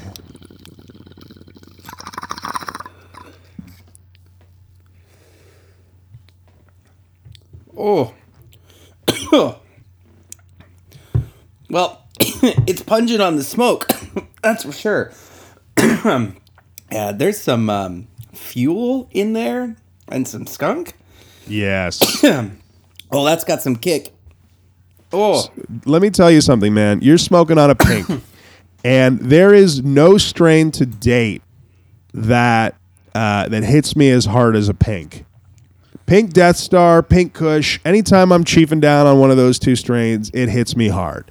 So your Pink Tuna is a strong combination of Pink Kush and Tuna Kush, a British Columbian strain created by Five Star Organic to give patients a potent punch of THC ideal for chronic pain relief. The Harijuana and Lamb's Bread Cross has gained quite a bit of fame in Canada for both its strong narcotic effect and its whimsical marketing. Oh, no. Oh, no. Dan's in trouble again. Prepackaged meds sold in... cool. Strong narcotic effect and its whimsical marketing. Prepackaged meds sold in sealed tuna cans. That's cool. I assume it didn't come that way for you. No, it did not. Flowers will be compact, tri-cum covered, and have a strong smell. Black tuna doesn't smell quite like fish. However, the strain's name comes from the Black Tuna Gang that was famous for smuggling Colombian marijuana into the United States in the 70s. Interesting. The Black Tuna Gang. How do you get a nickname like that? That's fucking awesome. That's the best gang name of all time. I guess it. You know what? It raises more questions than it answers. Black. Okay, maybe they move at night. Maybe they're dark of skin. You know, maybe they have underhanded tactics. But tuna gang? Yeah. What do you think the tip on that one is? Yeah, I don't know what that is. Real stinky member. Given its high potency and high THC, this strain may be too much for novice or moderate consumers. Jesus. Over the edge. Away you go. Flavors, you did nail it though. Skunky, earthy, and flowery. See, I got no flour. It was flour free in 2003 for me. Yeah. Okay. There you go. All right. I gotta jump in on this. Weed party here. This Northern Lights Haze. Just a quick review as usual. Oh man, Broken Coast has these big, thick broccoli nugs that are just. This one's a little popcorny. It looks almost like puffed rice. It's got this like puffed rice texture going on. The hairs are long and brownish red. We've got A very thick coating of trichomes. Let me crack off a little piece here and feel it. Oh, yeah, it's got that spongy, smooshy interior. I can feel the crystals getting all over my fingers. And a really rich aroma. Now, this aroma is very straight. So, okay, the actual color of the bud is a nice kind of... Let's go with like a hunter green. That's the color I'm looking at here. And closer to the stem, it's got a little bit of that lime green, yellowy color, but in a nice way, in a colorant way, not like a rot way. And the smell. This is so weird. It smells like your grandma's sweater. Like freshly washed your grandma's wool sweater. I don't know how else to describe this Northern Lights haze. Does grandma use a scent? Like, has she got a detergent situation, or do you just need like the freshness of a spin cycle? No, it's got a little detergent on there. There's a little detergent. Sure. Maybe she's wearing a little like baby powder. I don't know. Old folks like to do that. Yep. Granny Neat likes to keep it dry and fresh. She's got a little Estee Lauder powder going on there, and yeah, it's just a, so if we can touch on it, it's like a faintly sweet soap smell, laundry fresh, and also a little bit of sweetness in there. Yeah, oh, it's tasty smelling. I'm excited to get this going. All right, let's get deep into this. Tell me all about Northern Lights Haze. What is Northern Lights number 5 X Haze? A sativa from Sensi Seeds. Northern Lights number 5 is a vigorous strain, bred to improve upon hazes, flowering time, and bud structure. With zesty flavors of pungent spice, this 70% sativa delivers an invigorating cerebral buzz that seems to boost energy, sensory awareness. Through the indica in her shines... Shines? Ah, English. Though the indica in her shines through in density... and growth structure, this strain carefully preserves an uplifting high that's perfect for daytime use. Ooh. Andy, you just woke it up, buddy. I am waking it up. Ooh, wow. Dovahkiin. Yeah, man. Wow. So I'm getting that spice on every hit here. It didn't have any of that on my nose, but wow, is it ever coming through on the actual smoke? And I can feel it. Oh, man, it's crazy. I am so tired right now. I've had a pretty crazy 48 hours, very little sleep. And I got some energy brewing within me, but it's not a disturbing like caffeine jitter energy. You know what I mean? It's not a I just crushed 3 Red Bulls kind of energy. It's like an energy of well-being, man. And I don't mean to be too one with the universe, but like it's pretty fucking nice. Thank you, Northern Lights Haze. I feel like the triumphant... warm hugs of the Northern Lights have descended upon my soul. It's warm and it's glowing and it feels safe. Hey, Andy, I got to ask you, have you named an emergency contact during your trip to Vegas? Should it be you? I mean, it should be somebody that is probably like a blood type match for you. I mean, just in case. What's your blood type? I think my blood type is black. Sure, yeah, blood type black. Yeah, like the black blood of the earth. Hey, I think I know why they called them the Black Tuna Fish Gang. I think they used the tuna to cover up the Kush, and that's a good Kush cover. If you got a move, Kush. That's a move. Wow, that's a move. Wow, that's actually a smart one. So their little smuggling strategy was to use tuna. Yeah, that's what I'm alleging right here and now. This is based on factual research, or? It's the kind of factual research you do in your gut, Andy, and I recommend that you look there from time to time. Oh, you start brewing it in your gut and you push it right out your ass, just like most of your facts. Boom, boom. Do you dare Google it? This one probably will return no erroneous hits. Just go and Google the Pink Tuna Gang. The Pink Tuna Gang? I thought it was the Black Tuna Gang. Oh, yeah. No, it is the Black Tuna Gang, buddy. The Black Tuna Gang was the name given to a gang led by Robert Platshum and Robert Meanster in Miami in the 70s. The gang was accused of importing around 500 tons of marijuana. and one of the most sophisticated drug smuggling organizations encountered. Use specialized equipment to listen in on conversations by police and customs. Crazy. That's how you do it. The police forces would use short and long wave radio, right? So because they're coordinating aircraft and ship movements. So they're definitely something that they could eavesdrop on. Interesting. As the enemy would. Ah, yes. And they were also preoccupied with using very strange methods of communication and organization, such as sending an associate a box of diapers as a coded message to signal they were ready to go ahead with the drug deal. I'm sure they've used tuna to smuggle their weed. Yeah, these are creative bunch. They're madmen. They're madmen. It's funny. It's like you look at any drug cartel and you ask yourself, are they freedom fighters or are they, dangerous organizations, or were they one and then they became the other? And it's like it's interesting what angle you look at them, because there's an argument for both. But I speculate like any business that has a ton of murder around it is bad. And sure, that is always an indicator that something's just got to give.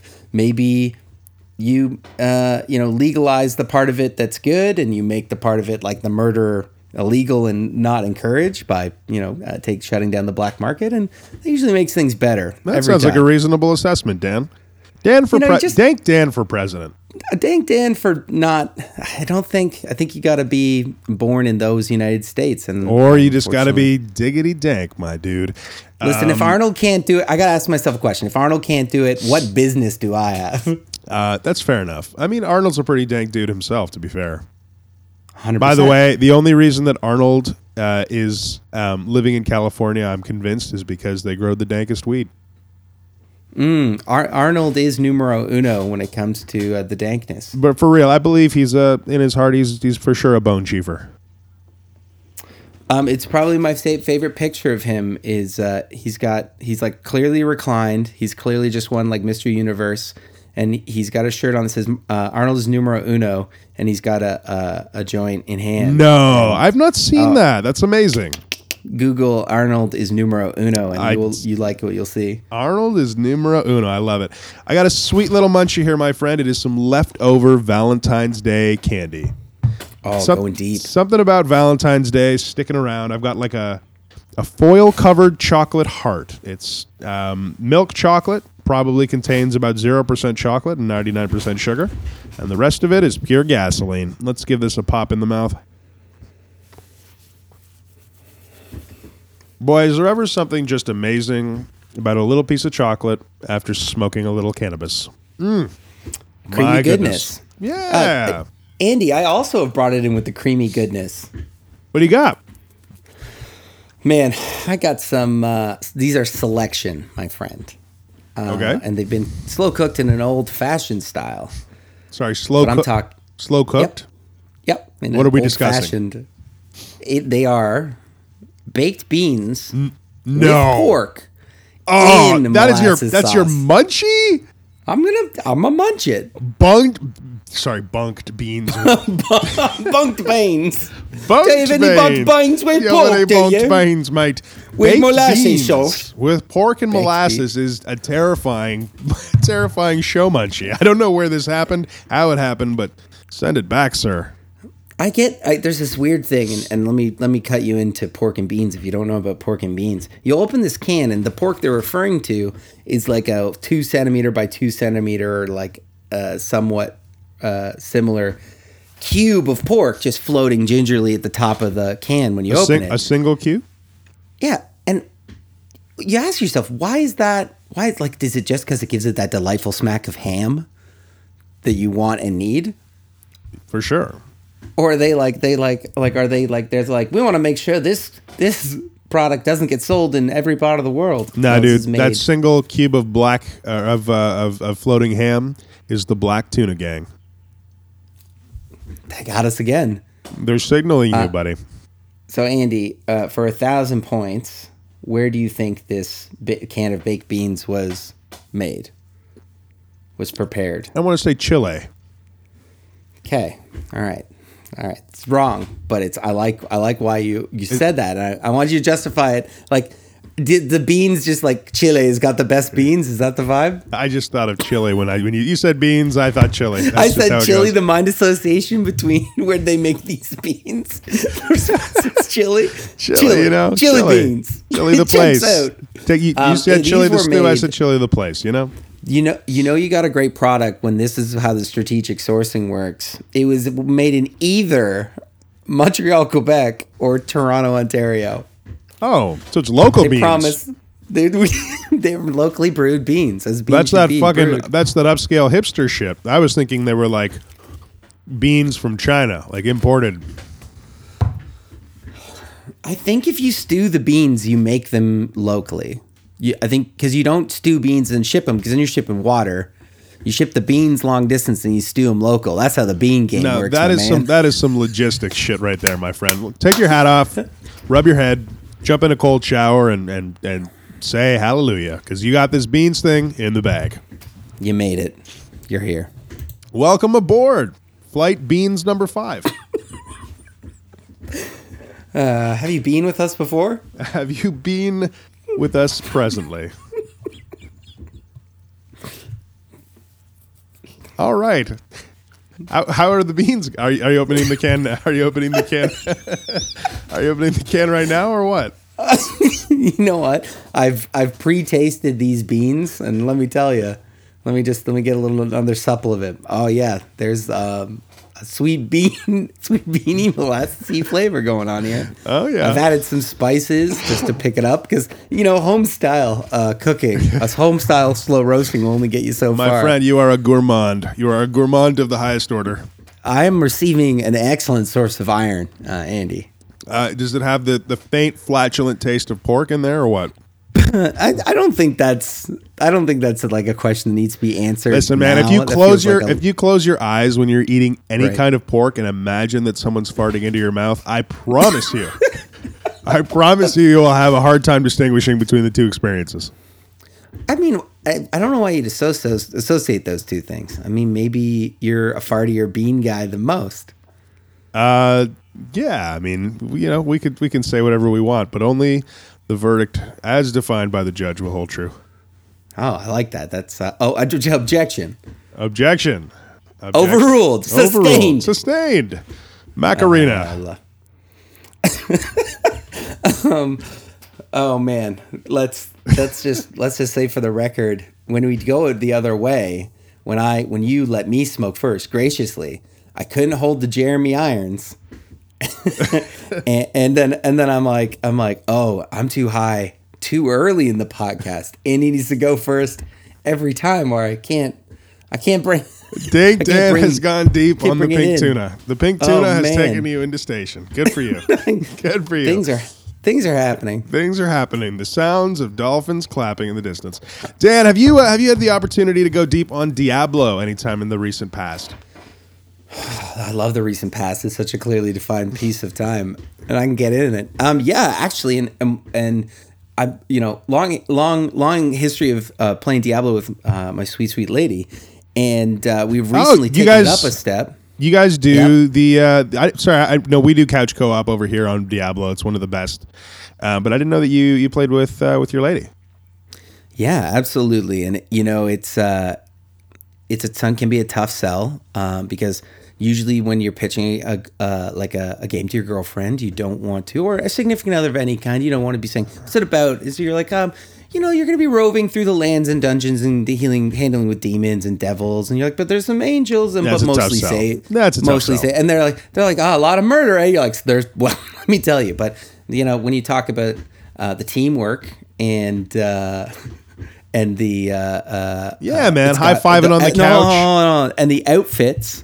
Then you can, it's a sell, you know what I mean? You can get it there. Oh, the outfits. Oh, yeah, it's a great point. Yeah. Oh, you can customize, sweetie. Don't worry. We'll be slaughtering hordes and hordes of the Underdark, but you can customize. And accessorize, whichever you'd prefer.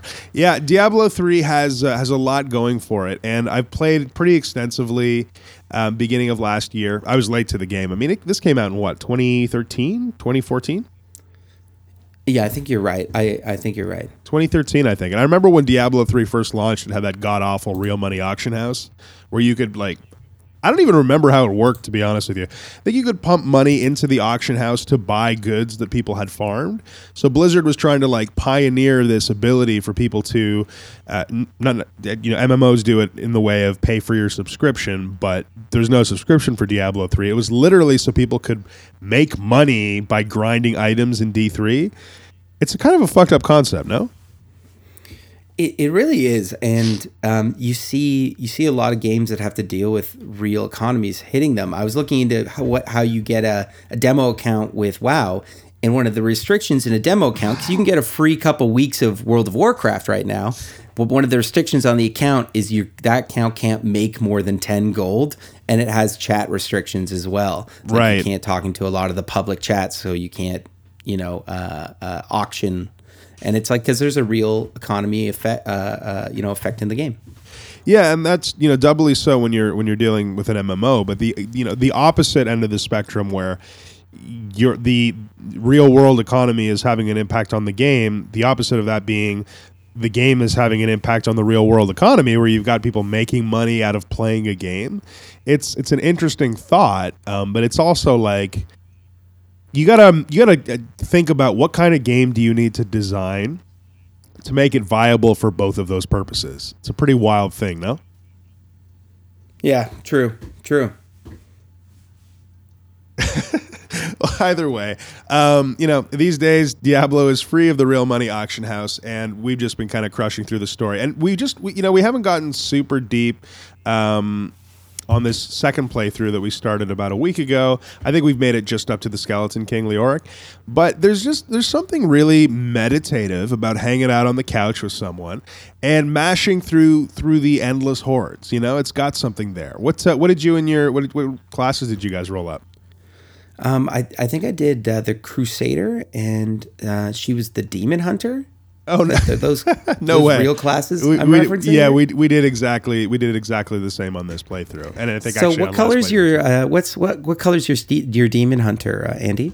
As of today, he is a stark and horrific brown because of the terrible armor that he has himself in.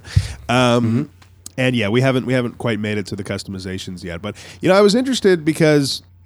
More and more couch co-op is opening up as a possibility for me recently. We just started that new game den up in the upstairs and finally have somewhere to sit down and crush through a controller or two. And so I've just been kind of Googling around for different games that are good for couch co-op. And Kotaku actually has a pretty solid list of the best couch co-op games. Do you have it called up? I want to take a look through a couple of these. It's interesting because I feel like you and I could even do a stream and maybe play a couple of these live at some point. Couch co-op. Yeah, that would be a good Twitch thing. And it's something you don't see a lot, the native PS4 Twitch streaming ability. But I mean, give it a shot. It's not a bad entry point to check it out, Sure. So some of the games on this list are pretty interesting. So Divinity Original Sin 2, I think, just came out a couple months ago. The original Divinity Original Sin is an older game. We picked that up a little while ago. It's like a turn-based RPG. Have you had an opportunity to spend any time with it? I believe I played the first one a little bit, and it's got that sort of Baldur's Gate vibe to it. And I can tell that it had. One of those intricate storylines, and I just backed away from it because I thought it was going to be a lighter game. I was like, oh, this is some serious game here. I'm going to have to back away slowly. Yeah, we actually picked it up before we got Diablo, and here's the thing: I've played Diablo 1 and 2 extensively when they were at the peak of their popularity, and I wasn't really sure that I wanted to jump back into another Diablo loot grind for D3. I'm glad I did, and I'm glad I've done it a second time. It's always fun to return to that gameplay loop because it's genuinely fun to participate in. I have a hard time holding the magic over an extended period of time. But the time that I do spend, especially in couch co-op, is certainly worth revisiting every couple months. But Divinity Original Sin, I was hoping to be something that's in the vein of a Baldur's Gate, and it definitely is. The combat's interesting. The turn-based nature of it's interesting. But I found the story took a little while to pick up, and that I think I bounced off of it after a couple hours of gameplay. It wasn't to my taste. Yeah, I get that, because I waited a little bit to see where it was going, and yeah, it does take its time. You're right about that. A little bit like the early stage of Witcher. Yeah, you know what? You're right. The Witcher, especially like until you hit that first kind of Siri cutscene and things start clipping along a little bit more quickly, you start to understand things. The Witcher really does ease you in. Yeah, it's like the game shows up and it's like, so we're gonna run around and do Geralt things. You're like, okay, and like it's like, okay, now here's how you use your systems and hunt a monster. And you're like, right, and you're like, and they're like, and then what happens? They're like, we're getting to it. I'm like, I'm like, I hope this isn't a letdown. Don't fuck me on this thing, game. Yeah, you know, it's fascinating. Like, the tutorial is one of the things in a game that I either find a great indicator of whether I'm going to enjoy the game or not, or absolutely mind-numbing. And it's always a challenge for me to figure out which is going to be in this game, because you start with learning the basic controls, and oftentimes, especially if it's an action RPG or a first-person shooter or whatever, you've already got an idea in your mind of what the situation's going to be. And it's probably only going to be one or two button variations. But then there's games that really belabor the point by bringing in every little subsystem and making you sit there for like 45 minutes to get into any meat whatsoever. And that stuff is wild. It's one of the challenges of stepping on any game that's come out, or most games that have come out of Japan in the RPG realm, is you're going to be into some menus and there's going to be some nuance. Boy, do they like some nuance. Setting Street Fighter as a Japanese title aside, which gets right to the point. Best thing about Street Fighter, that game, you're doing, even an old RPG, 20 minutes, get ready for 20 minutes of run up. It's happening. For sure. And sometimes it's such a barrier to me wanting to fire up a new game is like not even learning the systems of the game. I just like it when it introduces it in an organic way, as opposed to dropping you into a tutorial that just feels like a long ass period of time where you're not actually enjoying the real game, Yeah, and you don't want to miss a great game because you didn't get to the good part, and that can make you hold on. Like I enjoy playing as much as the new Deus Ex game, Mankind Involved, that I was playing. I enjoyed it, but I kept waiting for it to be like, you're going to introduce like a more compelling, interesting part of the game. And it's like these interesting mechanics they put together around stealth and managing a cyborg, and it thinks it's not quite a combat game, and you're like waiting for it to really spring something on you that makes it all click, right? And that thing doesn't come, and you're like, this gameplay format is kind of running out of style. You notice they're not making games that are that stiff. They're really focusing on real human like movement, and anything that's made in that Fallout 3 first person monitor on a swivelly chair mechanic, it's like it's not working as well. So they're going the ways of I'm going to say it correct. Not event. It's Horizon Zero Dawn. Horizon Zero Dawn. Yes. I have to like burn that word event out of my brain. Yeah, oh, man. Can't say Horizon without it. Yeah, no, I feel you, buddy. I feel you. Hey, I stumbled across a game that I believe you've played already. Lovers in a Dangerous Spacetime. Another couch co-op. Ooh. Oh, that is a couch co-op, and that's a heater to play with the girlfriend as well. Oh, man, this is it, buddy. This is it. These couch co-op games to be played with your significant other. I feel like this is a veritable gold mine for reclaiming even more gaming time in my life, That's kind of become the focus over the past couple months, is where do I find those extra minutes? And, being able to partner up and chow through a video game or what have you, play while you're commuting, et cetera, gives you a little extra space in the margins to otherwise enjoy what you couldn't, Yeah, that's so true. And, it's what I like about Lovers in a Dangerous Space-Time is that it kind of plays it like you're either in outer space or like I feel like a cell in a body, and you're both piloting a vessel, and there's like five jobs to do in two people, so you have to coordinate. So as you're driving, somebody's driving and somebody's shooting, and like you decide are you going to drive, are you going to shoot, are we going to both stop and shoot if things get out of control, and like you're making a plan on how to conquer this this fun setting, and it's very cute. You're rescuing, I think, bunnies before a black hole explodes in some of them, but blowing like designing weapons to knock out enemies. So you're like, you're covering all your bases thematically. Yeah. You're like, I got something for everybody here. That game knows exactly who it's for. Yeah, it's spectacular. It sounds like a good one. Rock Band 4 is on this list too. I haven't played a Rock Band game in probably 7 years, since I sold all of my plastic instruments and vowed never to buy any more. But I got to be honest with you, from time to time, I definitely really miss sitting down and hammering away on the old fake pigskins, you know? Yeah, just hitting a little bit of a beat, shall we say. Yeah. I mean, that was that's what else is on this list. Just before we move on, a couple platformer games: Super Mario 3D World, Rayman Legends.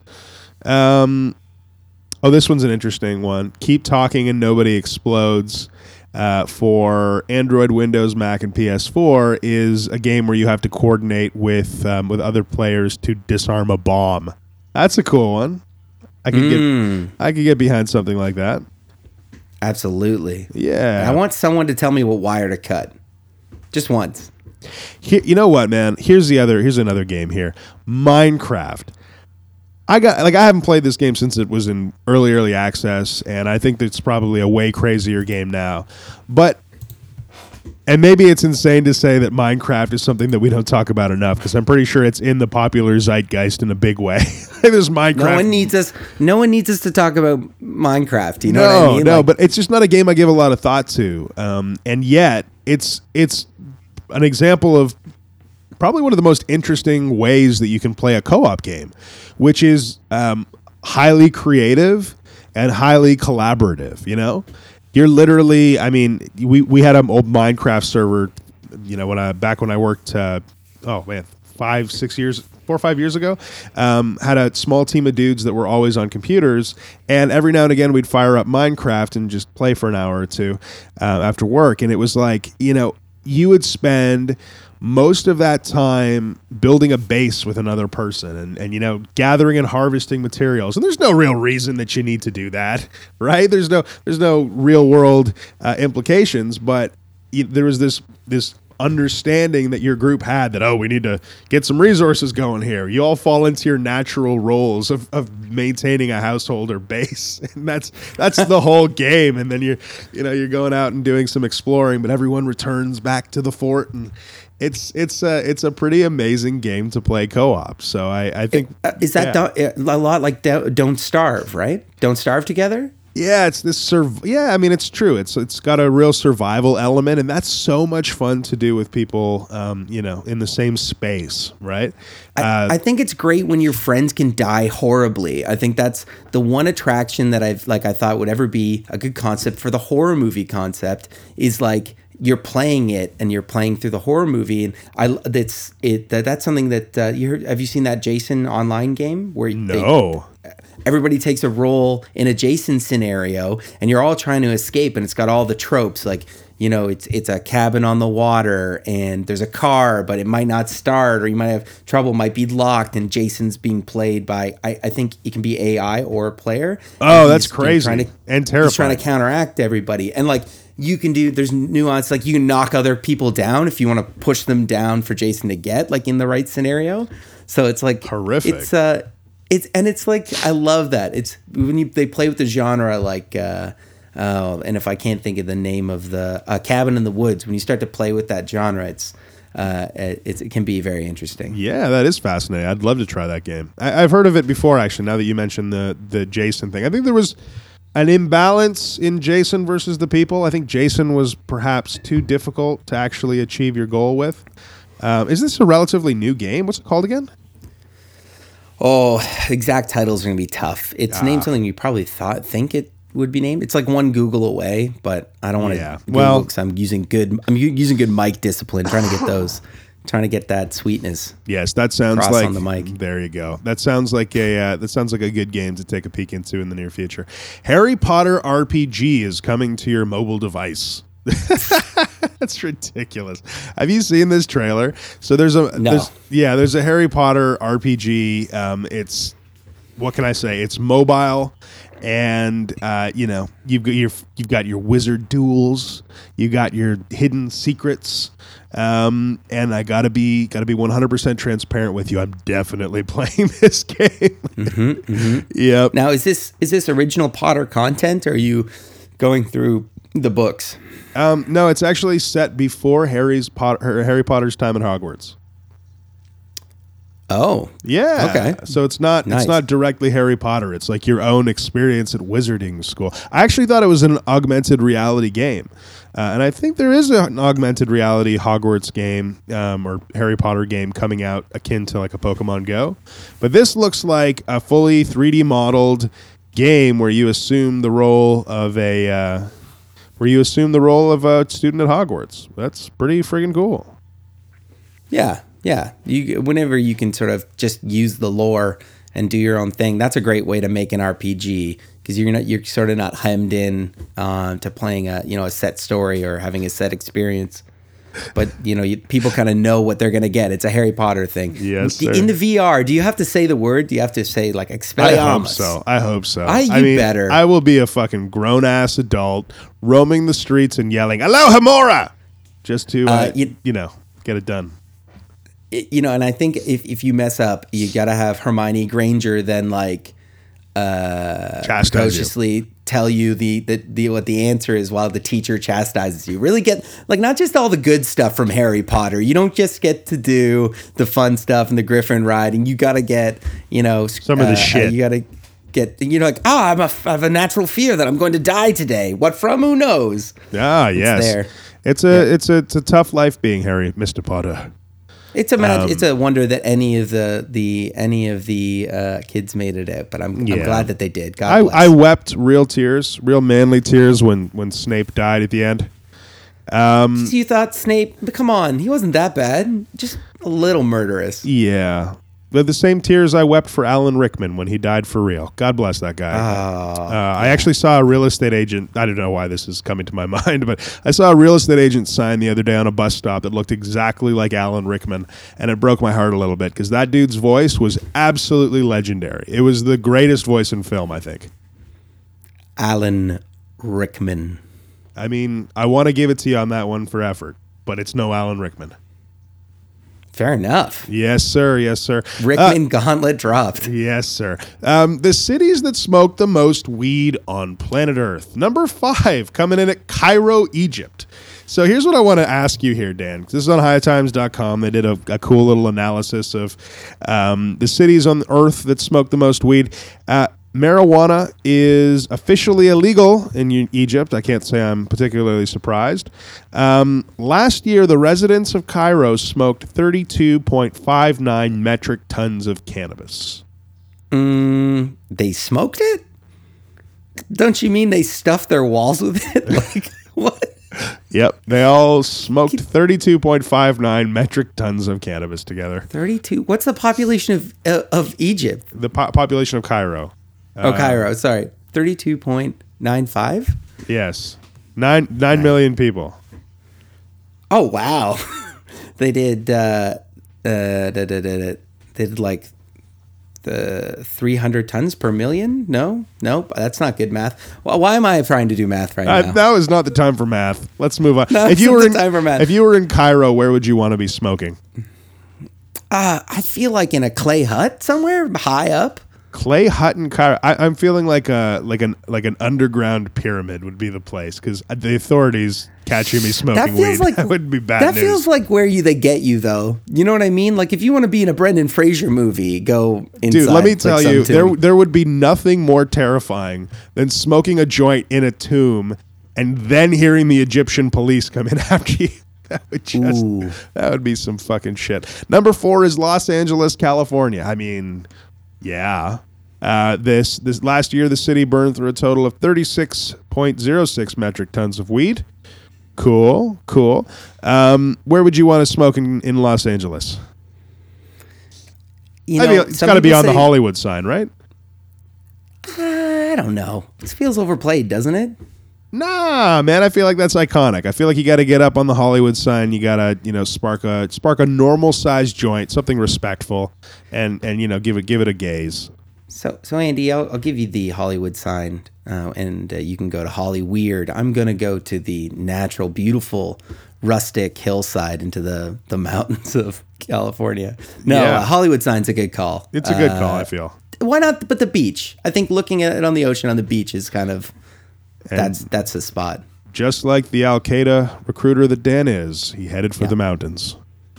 It's safe up there. Yes, indeed. Number 3 is New Delhi, India. Nice. Resin and flour are not legal, but bong, an edible form of the plant, may be legally sold by government-authorized dealers. You can eat edibles in New Delhi, apparently. Interesting. Yeah, they consumed 38.26 metric tons of it last year, which is wild. I feel like New Delhi has a much higher population, though, right? 21 million people in New Delhi. So comparatively, I mean, I feel like High Times maybe should have jumped in on this on a person to weed ratio, right? But who am I to? A different way with it. And you know what? If you chew it, it does go longer probably. Like I'm trying to envision this product, and you wonder if it's like, is it an edible that's condensed like we would expect it out of gummy? Are they eating like a hash or a blend of something? Yeah, it'd be interesting to see actually what this edible looks like. Yeah, I'd be interested in seeing that also. So where are you eating your bong? It's a bong in your New Delhi. Where are you eating your bong? Near a cow, probably. Near a cow? I mean, yeah, you want to pay respect. I got that. I feel you. I feel like you could offer it as an offering as well. I feel like 100%. That's very respectful. I'm riding a tiger. I'm riding a tiger and chewing on some bong. Pretty good. Yeah. Pretty good. I've got a fez also. Yeah. Because you have to in that situation. Number 2 is Karachi, Pakistan. Interesting. Currently illegal cannabis in Pakistan, but that didn't stop the city's residents from smoking a grand total of 41.95 metric tons of cannabis. Cool. Pakistan. Rock and roll, man. Rock and roll. This the man who is in Karachi, Pakistan, is guiding a camel dressed in a giant feathered and polka-dotted wool suit. Oh, wow. It's pretty majestic. So I got to tell you, if I'm smoking in Pakistan, it's on the back of this suited camel. I mean, it's a good look, especially if you're going to be moving through the mountains, you know. It's good terrain coverage. I'm a fan of it. I think you could get away with this on the runway as well. You could, yeah. He's sporting some fashion. I feel like 2 out of 4 of my smoke spots so far have been on the backs of wild animals. Maybe something to look into there. And number 1, New York, USA, 77.44 metric tons of cannabis. That is fucking wild. And they have a population of 8.5 million. Wow, that is truly the first city by a very large margin. How do you gauge how much product is moving into New York when it's an illegal substance? You know what I mean? Yeah, I don't know. It is a tough thing. Where are they getting their numbers? Is that from like bus? Do they just like see how much comes in? Because it's a port city for the East Coast, right? Yeah, I guess so. I guess that's the only thing that makes sense. Truth be told, though, Toronto is number 10. We consume 22.75 metric tons of cannabis. We're number 10 in the world, second behind only Moscow, Chicago, London, Mumbai, and the aforementioned. So, yeah, this is an interesting... Moscow gets down, eh? Moscow gets down on it, buddy. In Soviet Russia, smoke weed. Weed smokes you. Weed smokes you.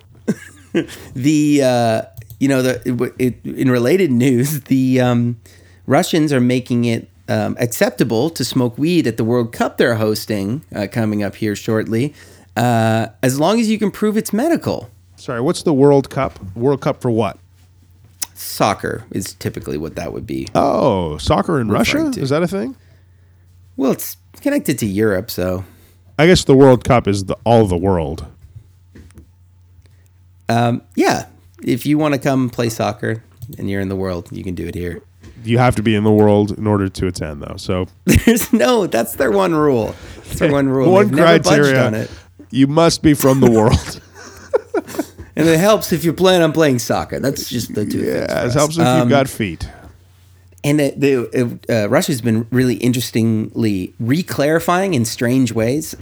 So they also mentioned that they're not going to be too busted up about any drugs. That they mentioned heroin and something else. What? And that's crazy. I need to pull up the article here. Because they're handing out fucking synthetic bath salts at the gate. Everybody turns into a giant orgy of zombies, and therefore the first zombie soccer game was born. I could see it happening. That's a good pitch. That's a good elevator pitch for a B movie. Yes, I think so too. Starring who? So here it is. Substances allowed at the World Cup. According to the Moscow Times, they received a document from the government that indicates that medical marijuana, cocaine, and even heroin.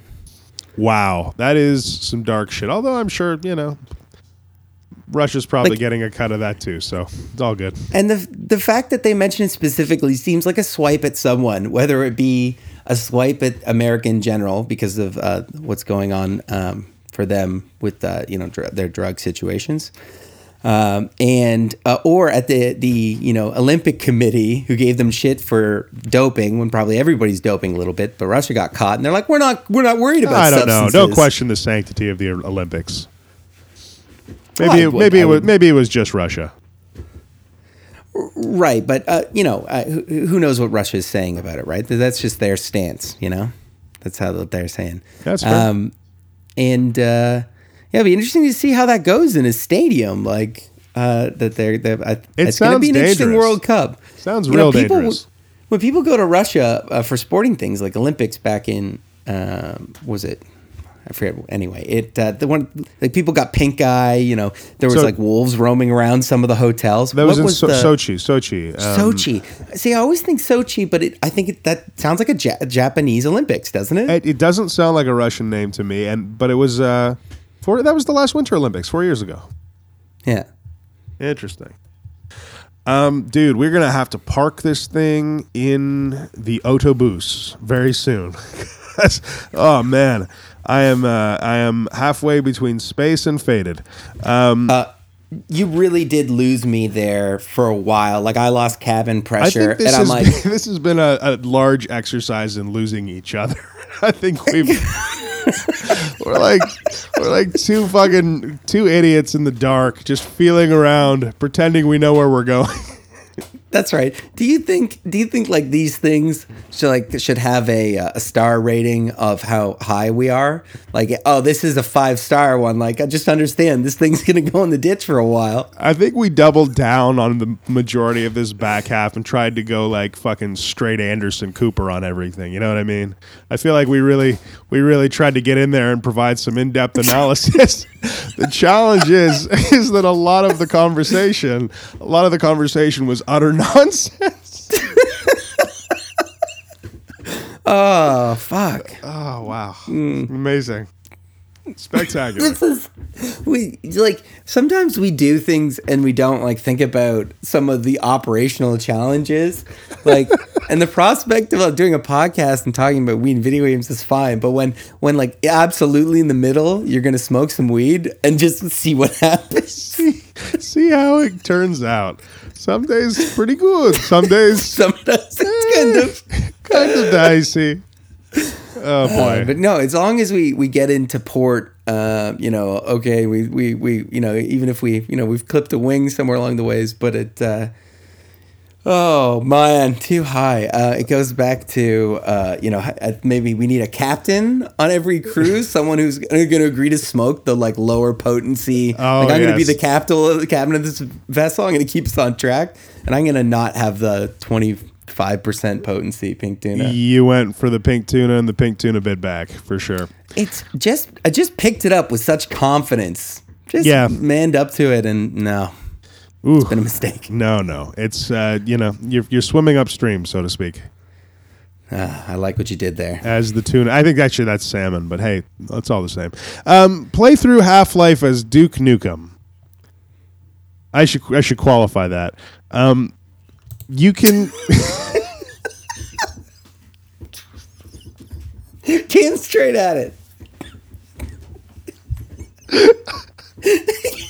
You went straight for it. Went straight in. Yeah. How'd he go in? He went in head first, Captain. There was a flashbang. There was a door break. There's some loud shouting, and a Mag-Fi went off. Oh wow, amazing. So you can now play through Half-Life as Duke Nukem. Right now? Why are we doing this? You could be doing that instead of listening to this podcast. Congratulations. Fire that up. Just fire that up. And by the time it's installed, we'll be done. Here's the issue. I don't even think I have a computer that could still play the original Half-Life. I don't think I have one in my house. But if you did, you can now download a mod for the original Half-Life. It's not a remaster. It's not a re-release. It's nothing else other than a mod for the original Half-Life that lets you replace Gordon Freeman with Duke Nukem. And I think, thank God. Thank God that this is the world we live in, because that is incredible. So, Dan, let me ask you. Here's what came to my mind. Hail to the king, baby. Hail to the king. Yes. Let me ask you this question. Do you think that they've just replaced Gordon's crowbar with Duke's kick? Man, that's a 1-to-1 trade. Yeah, right? I think so. I think you're on top on that. Yeah, I feel like you've got Duke's kick, and now, do you know if the guns are the same as they are in Half-Life, or if they changed them to Duke Nukem guns? Oh, you got the full Duke Nukem weapon set, and they've done a bunch of voiceover stuff to trigger in the game, and I haven't played it. I don't know if they've done it story-based, or he just says random stuff, or what the deal is, but they've given you some Duke audio, too, and this is what I ordered, to be honest with you. Yeah, heck yeah, heck yeah. Well, I'll tell you what, man, I would love to kick some ass and chew some bubblegum in the old Half-Life, but unfortunately there's no way that's going to happen for me. So maybe you can get that one done and let us know how it is. You know, nuclear reactors probably should never be around Duke Nukem, despite his name. You kind of, it's like Duke, they call him Duke Nukem because it's like he really shouldn't be around any kind of nuclear power. The thing is that reactor went bad anyway. So maybe you put Duke Nukem in there, he does a couple hi-ya, couple punches, right. Maybe a rocket or two to the face. Yeah. Some rockets. Suddenly, no more fucking aliens. Is I think what the outcome is. I jetpacked in there and then I punched everyone in the face punch him in the face with my gun. Yeah. Oh yeah. Duke Nukem, I miss, man. I miss. He was a real pillar of my childhood, and we've spoken about him before. We all know what happens when you press space bar, but the Space Pigs, I think, is where it's at. Now here's the scary thing, though. I think there's actually a Duke Nukem movie under production, which is that's a little too much, I think. Yeah. We touched on this. John Cena's the rumored candidate. And, I'd like to pitch another alternative. Daniel Craig. Or Daniel Day-Lewis. See, that would be the most horrifying thing in the world, because he's a method actor. So literally you'd have Daniel Day-Lewis walking around as long as it takes to film being Duke Nukem. Oh, that's not a thing that should be... Can't do it. I mean, shouldn't be. Listen, they couldn't be further apart. But I went for badass, and Daniel Day-Lewis was the first thing that came to my mind. Have you seen that fucking guy in Gangs of New York? Chilling performance. The Gangs of New York is superb, but I would raise you. There Will Be Blood. Oh, There Will Be Blood is a good one. The movie basically opens on the guy falling down a well, and then dragging his ass like 6 miles back to the nearest town. Spoiler. But this guy's got grit. He's got some grit. At the end, if he's got the best scene, he's like, "I drink your milkshake. I drink it up." And then he beats a guy to death. I mean, just an average evening at the Shake Shack. Yeah. Spoilers on that. Did I already say spoilers? Who the hell knows? Listener questions or games you want us to play, shoot us an email, purpledungeonsquid@gmail.com. We have representatives standing by to take your calls, take your emails, and those representatives are known as the internet. That's right. We have a Hydra standing by. And while you're standing by, go ahead and tell your friend about our great podcast. I mentioned the best part in this one. Yeah. It's in there. It's fine. Search through it like a man through the Cave of Wonders. Make sure you follow us on Instagram at Purple Dungeon Squid. Until next time. Please keep it dank, my friends. I am high.